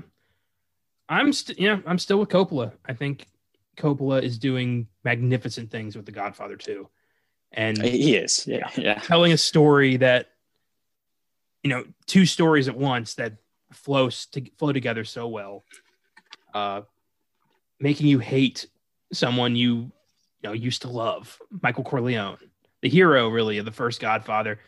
You get to see him become a monster, and it yeah you believe it. It's yeah, Coppola. I'm glad he took this. really, I'm glad he took it. Mm. Um, best actress. Oh boy. we have Diahann Carroll for Claudine, Faye Dunaway for Chinatown, Valerie Perrine for Lenny, Gena Rowlands for A Woman Under the Influence, and the winner, Ellen Burstyn for Alice Doesn't Live Here Anymore. I wish I'd seen more of these films. I just, yeah, I don't have much to say beyond Chinatown and Lenny. Mm. Yeah, I, I, yeah I don't I can't speak for the winner here, Ellen Burstyn, too much, and uh, I can't speak for Miss Carroll for Claudine. But uh, Faye Dunaway is is wonderful in Chinatown. Yeah, Valerie Perrine is, oof, taking on some heavy, heavy shit that Dustin Hoffman's putting on, and she's she's going toe to toe with him in this movie at times, and is quite quite impressive. And uh, Gena, Gena is, for what I know, she's my pick. I I don't think it's really close. She's definitely what makes a woman under the influence the memorable movie that it is. Um, I, yeah, I, I don't really even know where to. There's so much happening. What she's doing in that performance, it's like it's borderline, you know, freaky how how good it is. The stuff she's doing with her face and the movements, the cadence. I yeah, I could couldn't believe it. I I really I really encourage people to to to, to seek out films like Lenny, A Woman Under the Influence. These are these are game changers in the '70s for you know kind of hipsters in the 70s this is the kind of shit they were watching and i think um, I think it's cool to cool to check that shit out you know? Yeah definitely. There's always you know i love that after the Hays code was abolished you finally got to see people experiment. And yes exactly. the yes. 60s and 70s are full of experimentation and there's films that not a lot of people know about that are you know deserve to be watched. I hadn't seen you know lenny. I'd never seen it. And now i think it's fantastic. It does take you know watching the movie to finally appreciate all this shit. It really does. That's all you got to do. Yeah, set aside a couple hours, and appreciate the craft, and yeah, you just it it, it opens up a can of worms, open up, opens up doors for you to just kind of learn stuff, seek things out, and oh uh, yeah, it'll it'll it, it can it can change you. You know, it can alter the way you you know feel about stuff if you watch enough and see the right stuff and I, I, truly believe that. I feel I really feel that way, and I think this award show just offers so much amazing cinema. It really does, really does. My vote goes to Faye Dunaway, uh, for a number of reasons. Mostly because she's not playing who you think she's playing. At the end of this film, you're treated to a n- number of revelations, and you have to look back at the at the performance Faye Dunaway is giving, and you see so much secret pain, so much hidden, just horrible shit she's buried, and knowing that it makes her performance so fucking layered and so impossible to ignore. A, a, second, third viewing of this film really makes you appreciate Faye Dunaway more than anybody, I think. And I, yeah, I wish she, I'm glad she won it eventually for network, but I, I wish she'd taken it for this. I feel you on that. I feel you. I love Faye, man. She's awesome, awesome actress, and another person I can't wait to just keep seeing. You know, keep seeing, keep discovering roles that she's done. And I, I have no problem with if she would have won. I had no problem. I, yeah, I, I, you know, like you said, I wish we had more, um, you know, perspective on this this category. Uh, certainly, Ellen Burstyn is someone that we believe in. yes. And uh, so, yeah, I, I, I, totally understand that she won, and uh, I think it's just past due for me to to watch that movie. And like you said, it's one of the last six you need to see of Scorsese's work. So, well, maybe we'll do it on the show one day. Yes, indeed. That's the cool thing about this show. Anything goes as long as it's got that exactly. Yep. Now let's get to the one that is the most unbelievable of this entire Oscars, Best Actor we have Albert Finney for Murder on the Orient Express, Dustin Hoffman for Lenny, Jack Nicholson for Chinatown, Al Pacino for The Godfather Part 2, and the winner, Art Carney for Harry and Tonto. so I have not seen Harry and Tonto, but I can tell you right now, this is wrong. I mean, Christ. Yeah, yeah. Um, I, I don't even don't even know what to say here. This is one of those uh, stacked, stacked categories where you have some some titans of the game all in one year. You know, in in their prime too. You know, yeah. we got we have three guys who are kind of a part of a class, right? I mean, you look at look at actors and you know their generations and whatnot, and Dustin Hoffman, Jack Nicholson, and Al Pacino are certainly looked at as on this whole another level. And I think Albert Finney is a name that is is a tier below. Like not everybody knows exactly who he is, like like those other three, but he's right there. His skill is there. I believe his talent is there, but but I don't think the general you know public knows his name like those other three guys. True, but it's, the people who it's do a know powerful Albert, generation. But the people who do know Albert Finney, they respect the hell out of his craft and they they know yeah. what he's capable of. No, his I think his skill level is just as high as the other three. Uh, I don't. I think there's a lot of guys who belong in that conversation, but as far as recognition, um, people can name Dustin Hoffman movies like that, Jack Nicholson, Al Pacino. These are kind of titans of the game. Hollywood, like monsters. Albert Finney is an act. Albert Finney is an actor. uh, I I really find it hard to believe that Art Carney is doing anything in Harry and Tonto that is justified as whatever. It's hard to say this, but better acting and you know Michael Corleone or or or Lenny Bruce or JJ Gittes. I I just don't believe it. I, I don't really believe it. Or even Hercule, you know, even even Albert Finney, I would give the win over this for sure. And I I think all four of them do just a great job. And I, I apparently need to see fucking Harry and Tonto. yeah, well, it could be the most incredible performance we've ever seen. It could be. Yeah, it has to be to beat those four guys. but to me, this was the Oscar Al Pacino should have taken home. This is the one he absolutely should have had for Michael Corleone. And yeah, that's really all there is to it for me. I love Jack, but Al Pacino became Al Pacino because of this movie. Like this is the movie that made him the powerhouse, super respected titan of an actor that he became. And it's a well deserved accolade. And uh, yeah, I just really wish that the record reflected that. I, I I hear you, and I think I agree with you on every front except that I think Dustin Hoffman should have won. uh, Al Pacino agreed is you know you have Serpico wedged in between Godfather, Godfather Part Two, and then the dude just boom, just explodes into a whole new stratosphere. I there's no disputing that. But if I'm giving the award out, I think Dustin Hoffman is uh, going to going to the greatest lengths here out of this group from what I've seen, and gets pretty gets pretty scary what he's doing, uh, um, embodying this this real person. Pretty freaky, and Al Pacino. Maybe it's because I've like. It's not even his fault. It's like The Godfather Part Two maybe this is something I'm just kind of learning as the show goes along is like I, I love it. I think maybe people who are listening think I don't love it because I'm not giving any of the awards to it.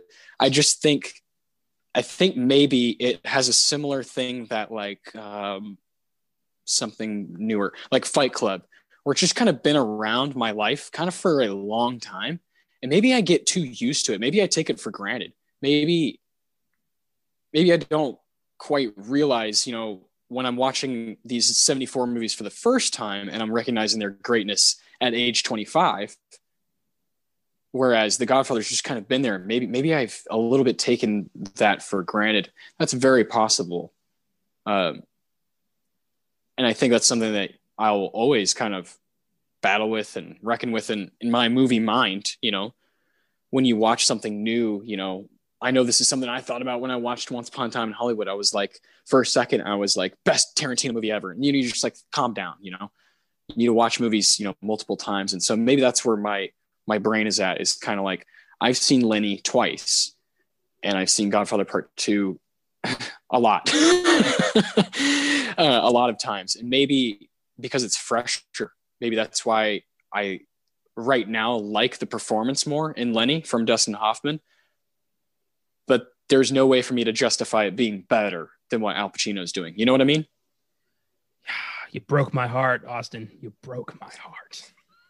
no, I get. I totally get what you're saying. Uh, Godfather Two has its has its audience. It's there's a people. There's a lot of people who say it's the definitive one of the franchise. It's the greatest movie of all time. I don't think so. I think you know Godfather One's a ten. Godfather Two's an eight. I think Godfather Two is way too long. I think it has some drag moments. I think it's a little confusing at times yeah, no no arguments there. I totally understand that. And Dustin Hoffman's doing amazing work in Lenny. He really is transforming.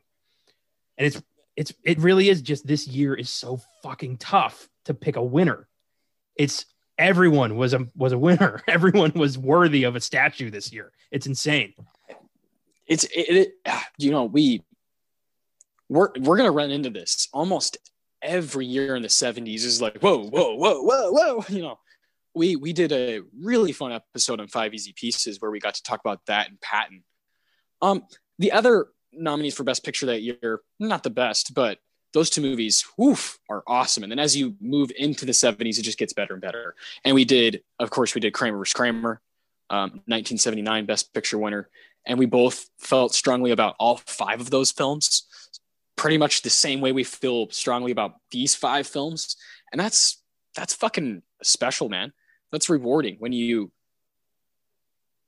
are are as obsessed with this stuff as we are and kind of tracking it and seeing what it's all about and seeing how much money it made seeing what what it was recognized with and who won that and you know da da da and how it affected their careers.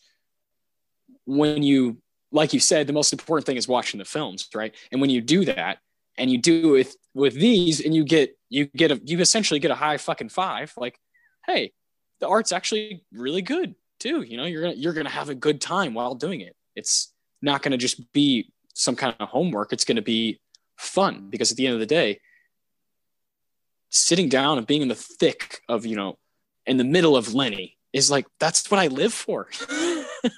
You know being in the middle of the conversation you know being in the middle of Godfather Part Two and saying, God, this is, I actually think this is a little too long. You know, all of those things. I love that stuff. All, all of those little surrounding conversations. And this is why we do it. So it's a great way to distract ourselves. oh, yeah, absolutely. God knows we need some of that. Um, yeah. That, Lord, let's, yeah. Let's go to Best Picture. This is going to be a very interesting discussion here. We've got Chinatown, The Conversation, Lenny, The Towering Inferno, and the winner, The Godfather Part Two. And this is a year where any of those five could have taken this. And uh, yeah, thoughts. well, Towering Inferno, really good. Lenny, really good. Conversation, really good. Chinatown, absolute classic. And Godfather Part Two, really good. My vote is Chinatown for this award. But like you said, had any of these won, I wouldn't I wouldn't be upset at all. I wouldn't be like, oh, that's stupid. But it does make sense that Godfather Part One and Two won. You know, you know, seventy two and seventy four. It, it it makes sense, and I'm I'm cool with that. You got the Sting wedged in between. Awesome movie. Can't wait to do that one day. I'm I'm cool with that in for like cinematic history and, and, and all i think it's kind of cool that godfather one and two both won best picture. I think it looks kind of clean right? When you look down the line you're like ah hell yeah that's a fucking you know awesome film and then a sequel. That's that's pretty special to see but i think chinatown's the better movie my man. I really do. Um and i th- i think i have a guess where you're going to go with this. I i actually think you're going to take a left turn on, on the audience here. Um, I don't think it's the conversation, and I don't think it's Lenny. I think the Towering Inferno is your horse. well, so of this five, I do think the weakest film is the conversation, but that is only because I've seen it once, and it just to me it does not stand on the rest of these films. But it's still an eight. It's so, awesome. it's yeah. so good. Gene Hackman is fucking awesome in it. Yeah, cool, cool film. To me, that spot should be taken by Young Frankenstein. That's what I would give Best Picture to if I had, you know, the whole year to pick from. But of these five, I, um, I too would go Chinatown. Wow. Wow. Yeah.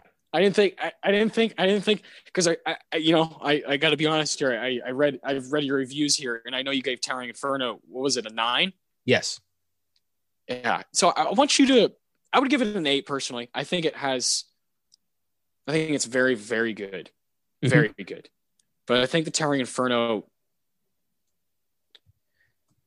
had a couple of things that I like like just kind of maybe I like looked into and I, I just kind of maybe maybe you can you know help me out here. Um, it'd be Fred Astaire's character. Yeah, his name is Harlee. Harlee, I believe. Mm-hmm. So his, his his character I see as kind of a um, pointless. yeah, very, very, and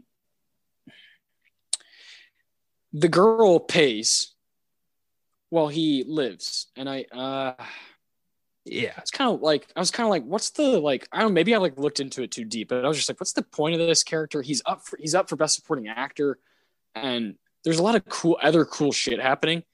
Hell, OJ Simpson's character is more interesting. So like, I I don't know, man. I I really enjoyed it. I I really was was pretty locked in the whole time. I think there's like a couple moments where I could see it dragging, but it didn't for me. It kind of was like, oh shit, no, it kind of picked back up and just awesome. Again, awesome film editing there. But but there, yeah, there's just like a couple of things like that narrative wise that I was just kind of like, ah, that was I, I don't know about that. Like symbolism wise, I don't know. And because it, it was for sure operating as a disaster film, and it certainly had its place for here's the heroes and here's the people who like are are definitely not trying to help and sometimes it felt like it didn't know exactly who was good and who was bad and who was pointless. uh, but but man, overall, I was very impressed, and I'm really glad I finally got to see it because I've kind of like, you know, I, I look over this shit all the time, and you know, I've always seen Towering Inferno was at the bottom of here at the category, and I'm like, what is that? you know, what is the Towering Inferno? You know, I've heard things about these other movies. I know Lenny's this, you know, Dustin Hoffman movie that nobody can fucking get to but Towering Inferno was one where I was like, what is that? You know, just kind of like always, I'm glad I finally have it. It's, you know, and it's something I really enjoyed. And Paul Newman, you gorgeous son of a bitch, man. He's, he, he is, he is, he is the exact same for me as I feel about Brad Pitt. I'll watch that guy all damn day. for sure. The Towering Inferno for me is the ultimate consequence of man's hubris. It's the ultimate. This is the bed you made. Now fucking burn in it. You fucked up. You cut corners, and now everything you care about is going to die, regardless of whether or not these are good people or bad people. These are just people trapped in a monstrous nightmare situation. And that's the vibe I got from this movie is this could happen to anybody at any time if you're in a building that's fucking wired incorrectly. So I didn't see it as like a character driven movie. That's very much an effects driven movie. And I'm okay with that. I judged it by the way it made me feel and the, may, the way it made me react. I was like, I had my heart, my heart was racing at times. I was like on the edge. Of, I was literally on the edge of my seat. Like, oh shit, is, are they, are they going to make it? Like I cared. And that is a huge sign of a great movie to me. If it can make me actually like react like that physically, then I know I'm watching something special and the Towering Inferno did that. Hell and, yeah, I love yeah. that. It, oh, so intense at times. Jesus, beautiful. My review of Chinatown I wrote almost seven years ago, my sophomore year of college. The first time I watched Chinatown, I have intentions to write a new review in the way I feel about it today, and I still think I, I think it deserves Best Picture over The Godfather 2. I think Chinatown's a more complete film, a more streamlined film, a more risky film, and I think it is trying something new while also celebrating what came before, and that's what that's all the landmarks of a great of a great movie that deserves Best Picture. Yeah, yeah, I I definitely agree with you, man. I think I kind of agree with you on all counts here. I think the conversation is is the weakest link, but it is not weak. Yeah. And I think I think Towering Inferno, Lenny, and Godfather all have something to say. But I think Chinatown is just is superior. It it moves moves like fucking silk at times. Like and like you said, with, with the occasional shout out and homage to, you know, old Hollywood. And I that's like what it's all about. You know, with the, with the Oscars, the Oscars certainly love to celebrate that. So I, I bet it was really tough, you know, in the room, you know, you're voting and it's like, damn, this movie that just kind of celebrates what movie making is, you know, and then Godfather Part Two, which is just in most people's eyes, like you said, one of the, you know, five or ten greatest films of all time. So it's it's one of the years where it's a legitimate race. And yeah. you know, this kind of concludes our 47th Academy Awards talk as far as you know, bringing all these films up. Um, it, it is just a, a stacked year. It's like a year, a, a year, a year that people should should should research, you know, and just yeah. kind of check out random stuff. It's like you've got five hundred dollar bills, but one of them's a bit crumpled. You've still got a hundred bucks. Like that's yeah. that's the way I look at it. yeah, I, yeah, I agree. I think they're all solid. Um, I think if I, you know, we'll, we'll go through them just kind of like let's get like a proper ranking for each of us, since we definitely think Chinatown's the winner who would be second place or what would be second place? Um, second place for me is Towering Inferno. Okay, I think I would go Lenny number two. And then I go, oh man, between Godfather Part Two and Towering Inferno for three and four is very tough for me. Fair enough. My I, I, I, think I, I think I'd go Towering Inferno three, Godfather Part two, four, and Conversation five. I would go. All right, so one to five, we've got for me, Chinatown, Towering Inferno, Godfather two Lenny, The Conversation. Okay, yeah, fair enough. so yeah, our two, three, two, three, and four are different, but our one and five are the same. Okay, yeah. that makes sense. You know, kind of the meat of it. Uh, yeah, man, I had so much fun just kind of living in 1974 for a little bit. Um, I, you know, Amarcord, Court, I, I feel like I didn't talk about it enough. It is basically like an autobiographical film directed by, written, directed by Federico Fellini. If the guy, his, his, you know, legacy speaks for itself. I've only seen two of his films now, which would be that uh, Amarcord and uh, Eight and a Half. Both of them kind of, kind of shocked me, and I understand why he has the, you know, acclaim that he does. And I'll definitely continue to look through his stuff because he he's not only is he looked at as you know like the greatest Italian director of all time, but he's you know got a shit ton of Oscar nominations, uh, directing and writing. And La Strada is the first proper um, film to win Best Foreign Film. So I think it would be cool to you know to do that one day. And I think Amarcord would be a film that we could uh, you know rewatch and talk about. Um, it's really good stuff, man. This this year is riddled. This year is riddled with cool shit. yes, indeed. Yes, indeed. Fantastic. I love it, man. Um, I I want to ask you, what is your rating of Chinatown before we give our awards out for Chinatown? What's your actual number rating for Chinatown? I, I, it's obviously a ten for me. I, I you know I kind of it's like one of my ten or twenty favorite favorite movies of all time. So yeah. Um, I think it, it's been an eight for a very long time, but this most recent watch really had me kind of analyzing it in a new light and understanding new things about this film. And I think it's I think it's time. I I think I'm pushing it over to a nine. Hell yeah, very nice. Yeah, I like to hear that. Beautiful. That's awesome. All right, man. Uh, this is, you know, the best part of the show here, giving out, giving out the Tarantino, giving out the Ennio, giving out the PSH, giving out the Deakins. This is this is what we love to do. We love to give out awards of our own for a specific film, and of course, Chinatown is the subject today. Um, Tarantino, if this is your first time, again, thank you. Uh, the Tarantino Award is for best quote or best line. Uh, the Ennio Morricone Award is for best music moment or best needle drop, what have you. Uh, the PSH Philip Seymour Hoffman Award is for the best performance of the film. And the Roger Deakins Award is for the best moment or best scene. Connor, take it away with your Tarantino.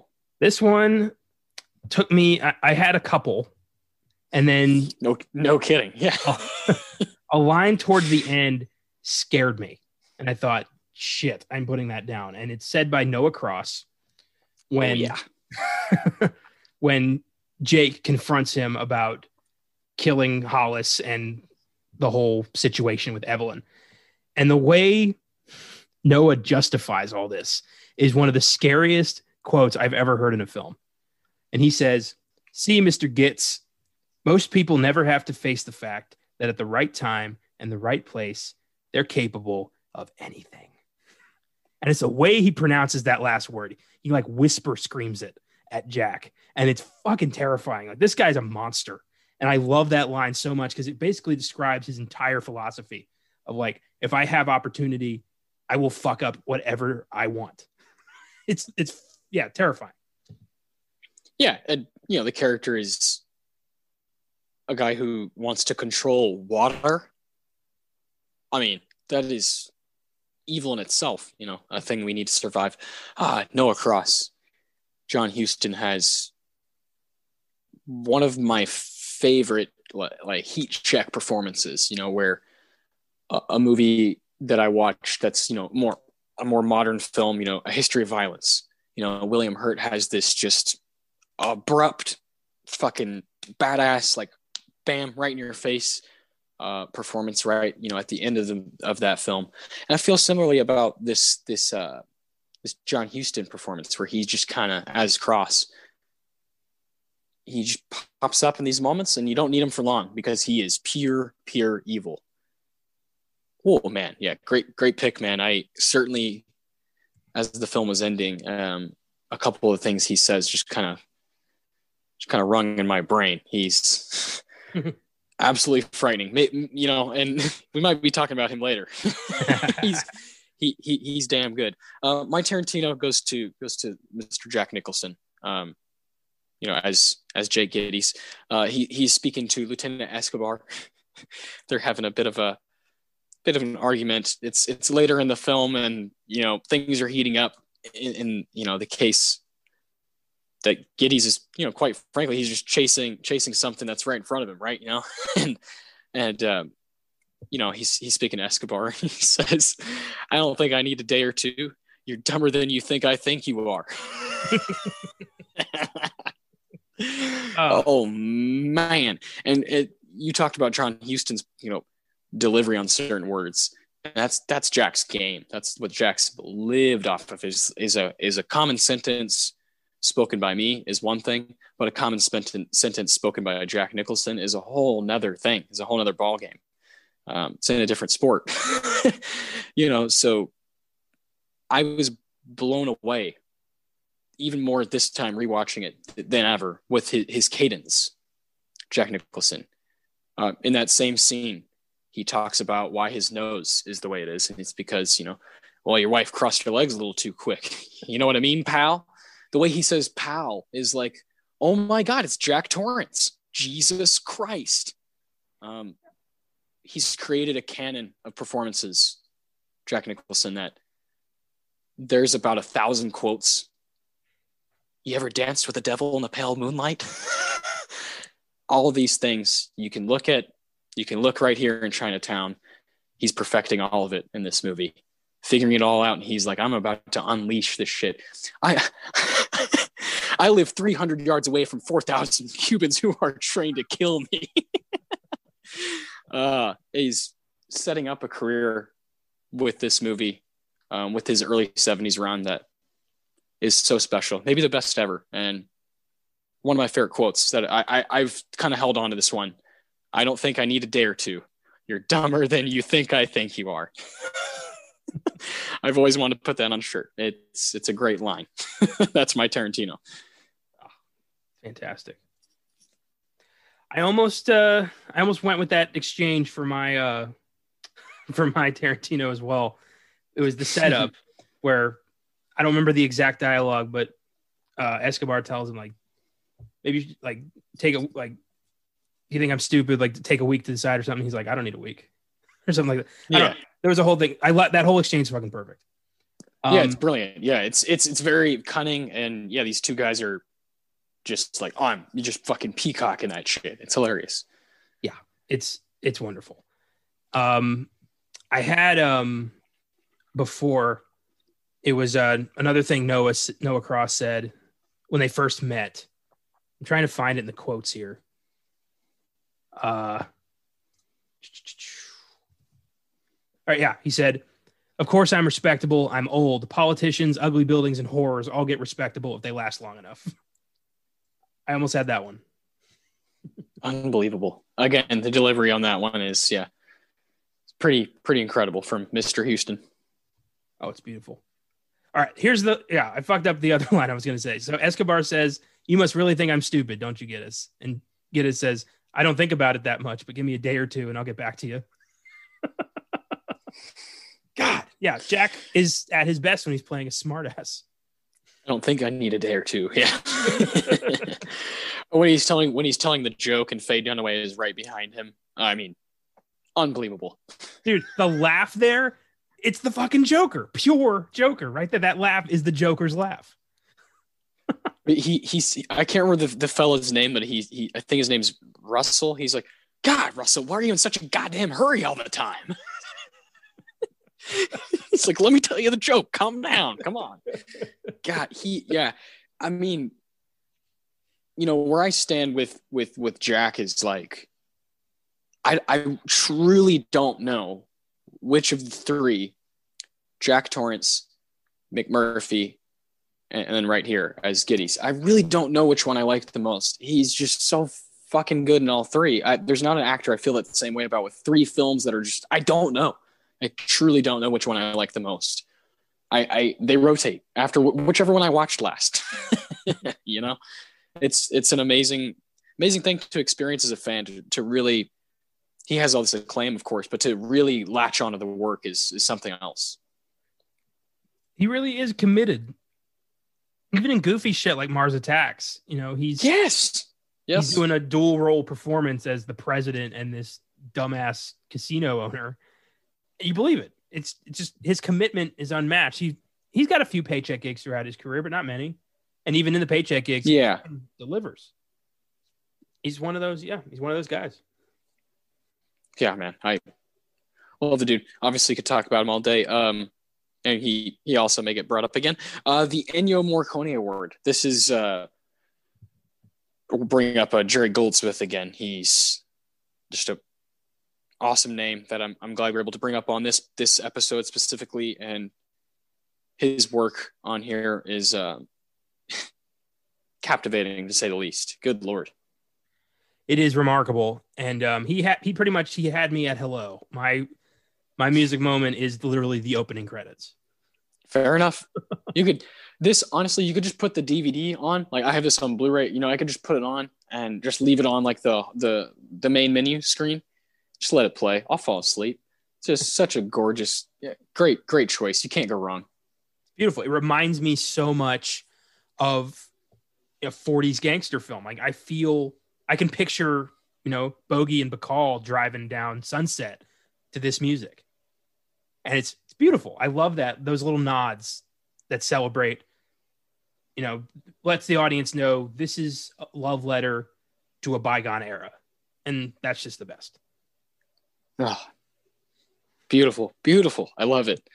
Uh, you can't go wrong. You can't go wrong. I listened to this entire score uh, at work today, just to kind of, you know, it was made me feel good. You know, I was able to just kind of do some some busy type work and just kind of zone out for a little bit, and that that was really special. It was cool because, like you said, it reminds you of a specific thing about cinema, and take me there, take me there, you know, over and over and over again.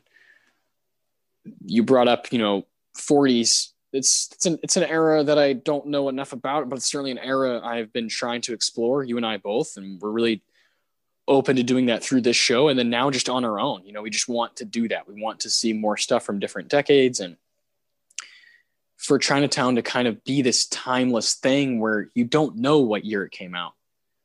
You know, when when you watch it, you know, with everything's fucking got all these different editions and Blu-ray and all this stuff and 4K and everything looks so beautiful. I, I have like no idea what year Chinatown Chinatown came out until I, you know, until I know.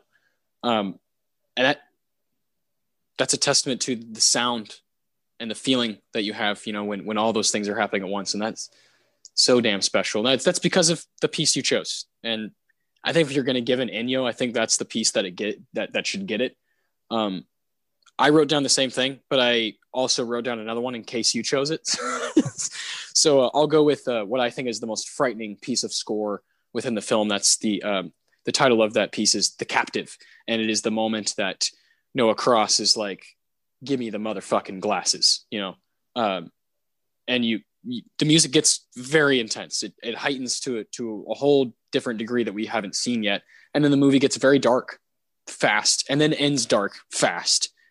And I, I feel like the captive, it's right there at you got about 10 minutes left in the film and the captive plays.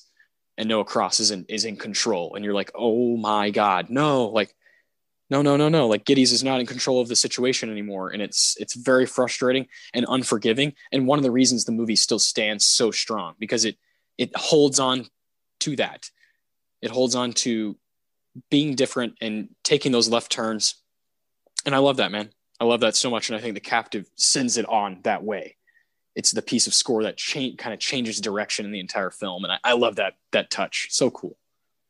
Hell yeah, man! Yeah, it is a huge sudden left turn, and it does not hold back in those last ten minutes. It is unreal how far this movie sinks to just upset you.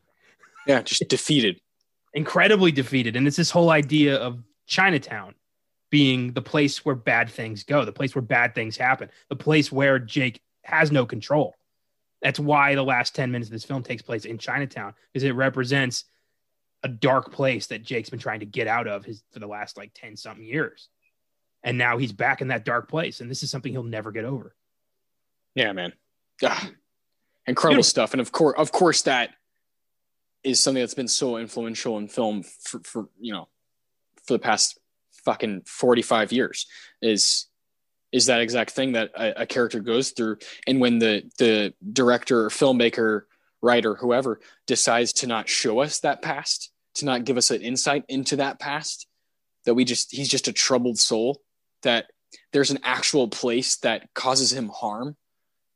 And that's that's like we love that. We love that as audience members with with our our hero if there's a place that's like oh fuck you know it's like yeah but you got to go there bitch you know like you know, for bat like in Batman, you know, something that's you know huge and really popular nowadays is like that moment in Dark Knight Rises when it's like I got to go back to Gotham and take care of shit. You know, it's like those moments we live for that shit. We live for it, and even if it's not a fun revisit, we still we want it. We want them to go go back home, go take on this challenge, go back to this former place. And with Gittes, we don't even know, man. We don't even know why he hates it.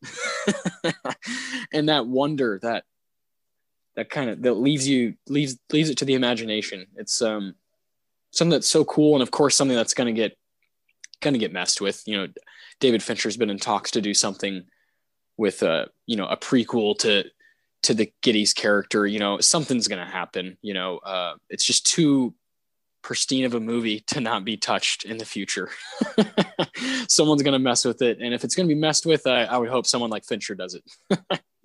yeah, Mm, I can't say I'm looking forward to that. I like the mystery. Of, I don't know if it's true. I don't know if it's true. I just, I, I it's been a rumor for for some time. I've yeah. heard that too. I've heard that they've they've yeah. talked about doing a prequel to Chinatown. Yeah, but the whole idea of him just having a dark past, him knowing knowing he was in a bad place, bad shit happened, and it was his fault, and he's been trying in his own way to kind of make amends for for that, and that's why he's so invested in solving this murder. Is he wants to do something right and to take that away from him is so emotionally devastating. We're not, you know, we're not used to that. We're used to everything working out, but to have that snatched away really makes this film unforgettable. Yeah, man. Yeah, I mean, that just right there, this where this conversation went, just out of talking about music moments, how impactful, how impactful a touch a, a you know a decision in in in Chinatown, how it just affects the entire you know product altogether, and how you and I have totally you know put on a new lens when we're watching these films, and we're really trying to see this stuff. We're trying trying to catch it, and uh, you know see it before see it before we read it. You know, we're trying to like really witness it, witness the film, witness the artwork first, and and I, I'm, you know, I've been really appreciating that. I've been really digging that journey, and Chinatown is just, it's like one of the, you know, more influential and powerful films we've covered on this show. You know, we've, we've done Citizen Kane, you know, we've done some big stuff. You know, I, I think, I think Chinatown's right there, you know? For sure. Yeah. This is a big one. This is a, people look back on this one as one of the top 10, you know, top 25 of all time. There's an argument made for that. And yeah, uh, yeah, yeah, it, it was hugely influential to the not just the careers of everyone involved, but to what you know films would come out in the 80s. people, you know, I'd say, you know, Who Framed Roger Rabbit, huge influence, like from Chinatown. You know, Eddie Valiant is a cart, you know, is a he's Jake Gittes if he worked around cartoons. Yeah. yeah. So exactly. gotta love it. Yeah, gotta love it, man. Uh, this is always a, a, fun award to give out, even if we just totally agree or totally disagree. The Philip Seymour Hoffman Award. This is for, you know, what we see as the best performance. Someone who kind of won the movie, stole the movie. Um, wh- who do you got? I, w- I think you should go first on this one. okay, that's fair. Um, you know, I thought about a lot of people. Just not. I'm not just talking. I I I damn near was like gonna get cute and you know give it to someone involved that's not even an actor. But then I was like, no, that's not what the award's for. It's a performance award. Don't be stupid, Austin. Um, that's what the that's what the whole show is for is to recognize multiple people. This award is for the best performance. And again, I thought about a few people here, but I would be stupid to not give it to Jack Nicholson, to not give it to to to Gittes, this guy who from the from the get go dealing with Curly to the end, the devastation he sees and that he pro, you know has to process and deal with, and him just walking off like in the middle of a crowd. Uh, yeah, I, think I, I, think I would be trying to be too cute if I didn't personally choose him. He's just this is a role and performance that's been very very dear to my heart uh, since the day I saw it, and uh, I love what Faye Dunaway's doing. I love what John Huston's doing, but I think I think Jack is uh, is kind of the king of this one. No argument here. He's yeah. This is this is his movie above above all else, and it's uh it's an amazing performance. He's smarmy. He's an asshole, but you like him, and yeah. that's that's his shtick. That's what Jack's been doing his whole career is playing dicks you can't help but like. and I love that. But to me, it's Faye Dunaway. Wow. Okay. I love it. I love it. Let's hear it. the character of Evelyn Mulwray is a broken woman. She's a shattered woman who's been abused in the worst way possible, you know, raped by her own father and forced to bear his child. I mean, what the fuck? But there's such strength in that character that she's unwilling to give up. She wants to solve her husband's murder. She wants to take care of her sister daughter. Ugh. And you believe that she can do it. You believe that she's strong enough to overcome this. And to the very end, you believe that until the cops blow her brains out. It's it's such a strong performance because, like I said earlier, you know, you you think about what you've seen up to this point when you find out about the big revelation. And a second, third watch shows you just how strong she is and what she's fighting at all times to just stand up and do something. And I, I respect the hell out of that. And I respect the layered performance. And I'm blown away by how effortless Faye Dunaway makes it look. Ah, man, I love it. I love it. I think that's that's a that's great insight. That's a great way to see this performance. And I, I think, you know, even personally, you, you do get kind of, you know, distracted by how Jack gets all this praise and is this, you know, just superstar. But what Faye is doing, and you know, we've we've kind of we've brought up a few times, just her her facial expressions alone are so authentic and so goddamn real. Um, Faye Dunaway for the win this week. How about that? Towering Inferno and, and, and Chinatown. So cool. It just looks like at all times she's like using every last bit of energy she has just to stand up and face people. Like she could break at any moment, but she's choosing not to. It's I love that strength. So yeah, I couldn't I couldn't ignore that. I, I love it. That's what this that's what the award's all about. We uh, did something similar on our apartment episode where I chose Jack Lemmon. You Jack Lemmon. You chose Shirley MacLaine. You know, and we both saw that they were both essential to the film, just being what it is, uh, and that chemistry being there. That's really cool. Uh, well, the award of the night, the Deakins, the Roger Deakins. Oh man, this is gonna be fun. What what what do you think? What do you see as the best scene of this of this movie? To so me, hard. Yeah, to me, it's no contest. It's the ending. It's Okay. the last from Noah Cross showing up to confront Gittes to Gittes just b- walking away from the carnage. That bit is perfection. It def- it's the definitive part of the movie where shit gets real so quick and it goes it gets so out of control. And it's really sad to see this happen. And you feel for Jake you know you're like you're with him. You're like he almost had it. He almost escaped Chinatown but you can't escape Chinatown. And that's that's the whole point of this. Like bad shit is always going to follow you. You can never get away from that no matter how much you fight it in this city the best thing you can do is fight through it and Jake's going to have to figure out how to do that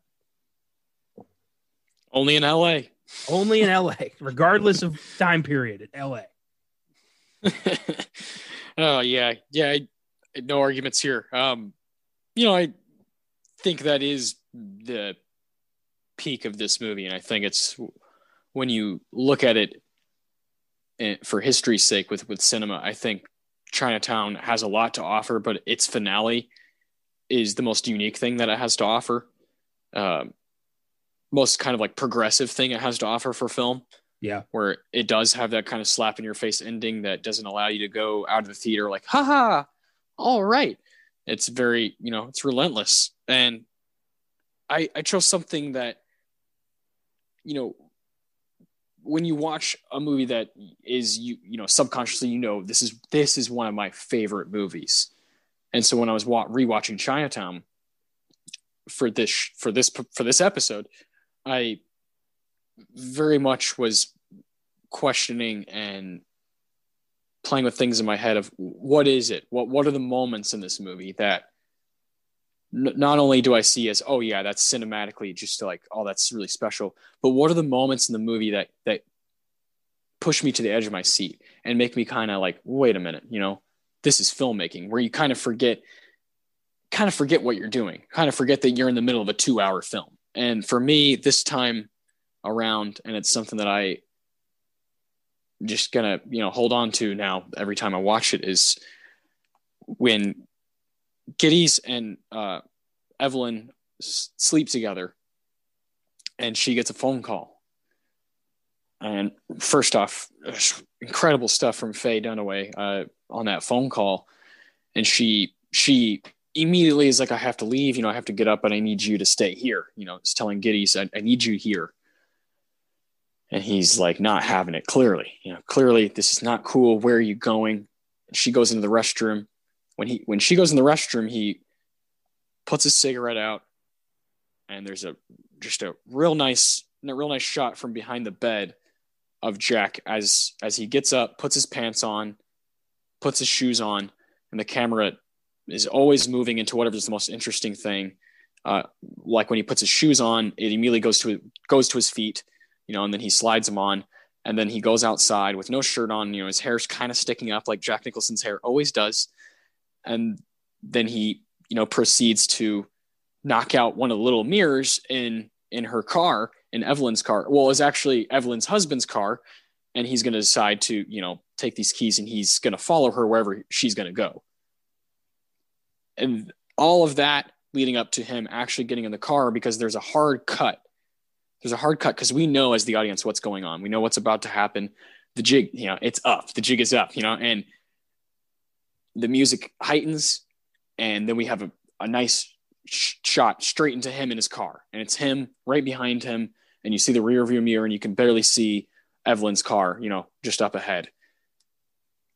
And then they get to where Evelyn's going, and that's when you start finding out more stuff about this other character who is posing as as Evelyn earlier in the movie. And when that happens and you have the classic noir moment of Gittes is looking through the window as she's going through different rooms.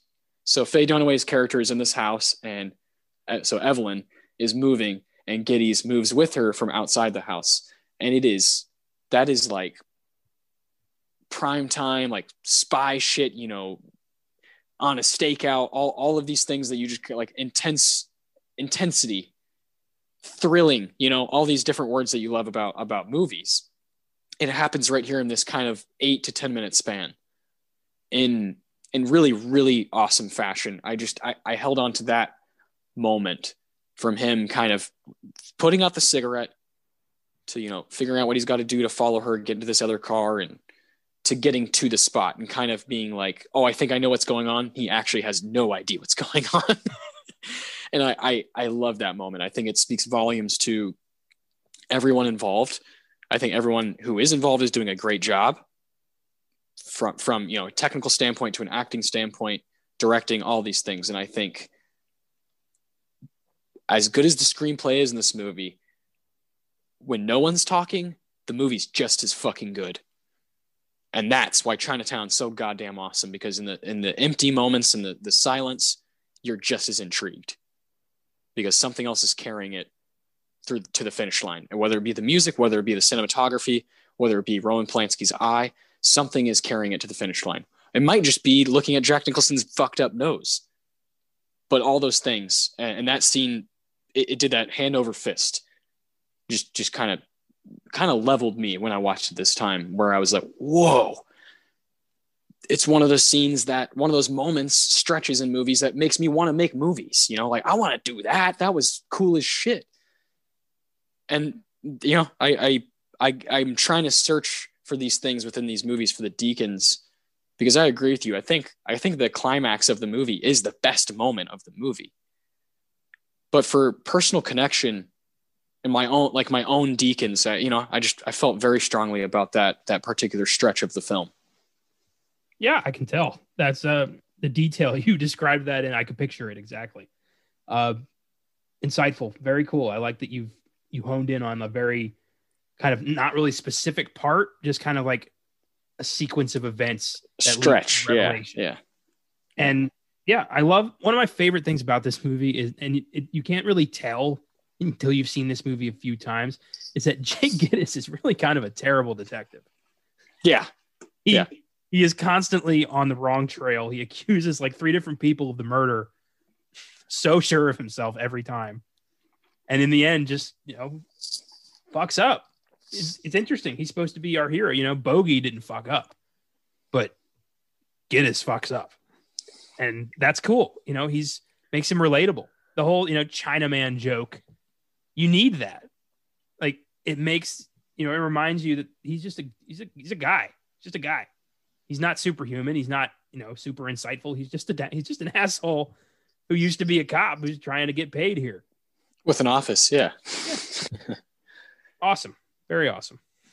Yeah, I love it, man. Awesome, awesome, awesome film. One, you know, definitely one of my favorites we've done here uh, 32 episodes in, but it's just going to get better and better. And, you know, I think next week we're changing up the pace like completely.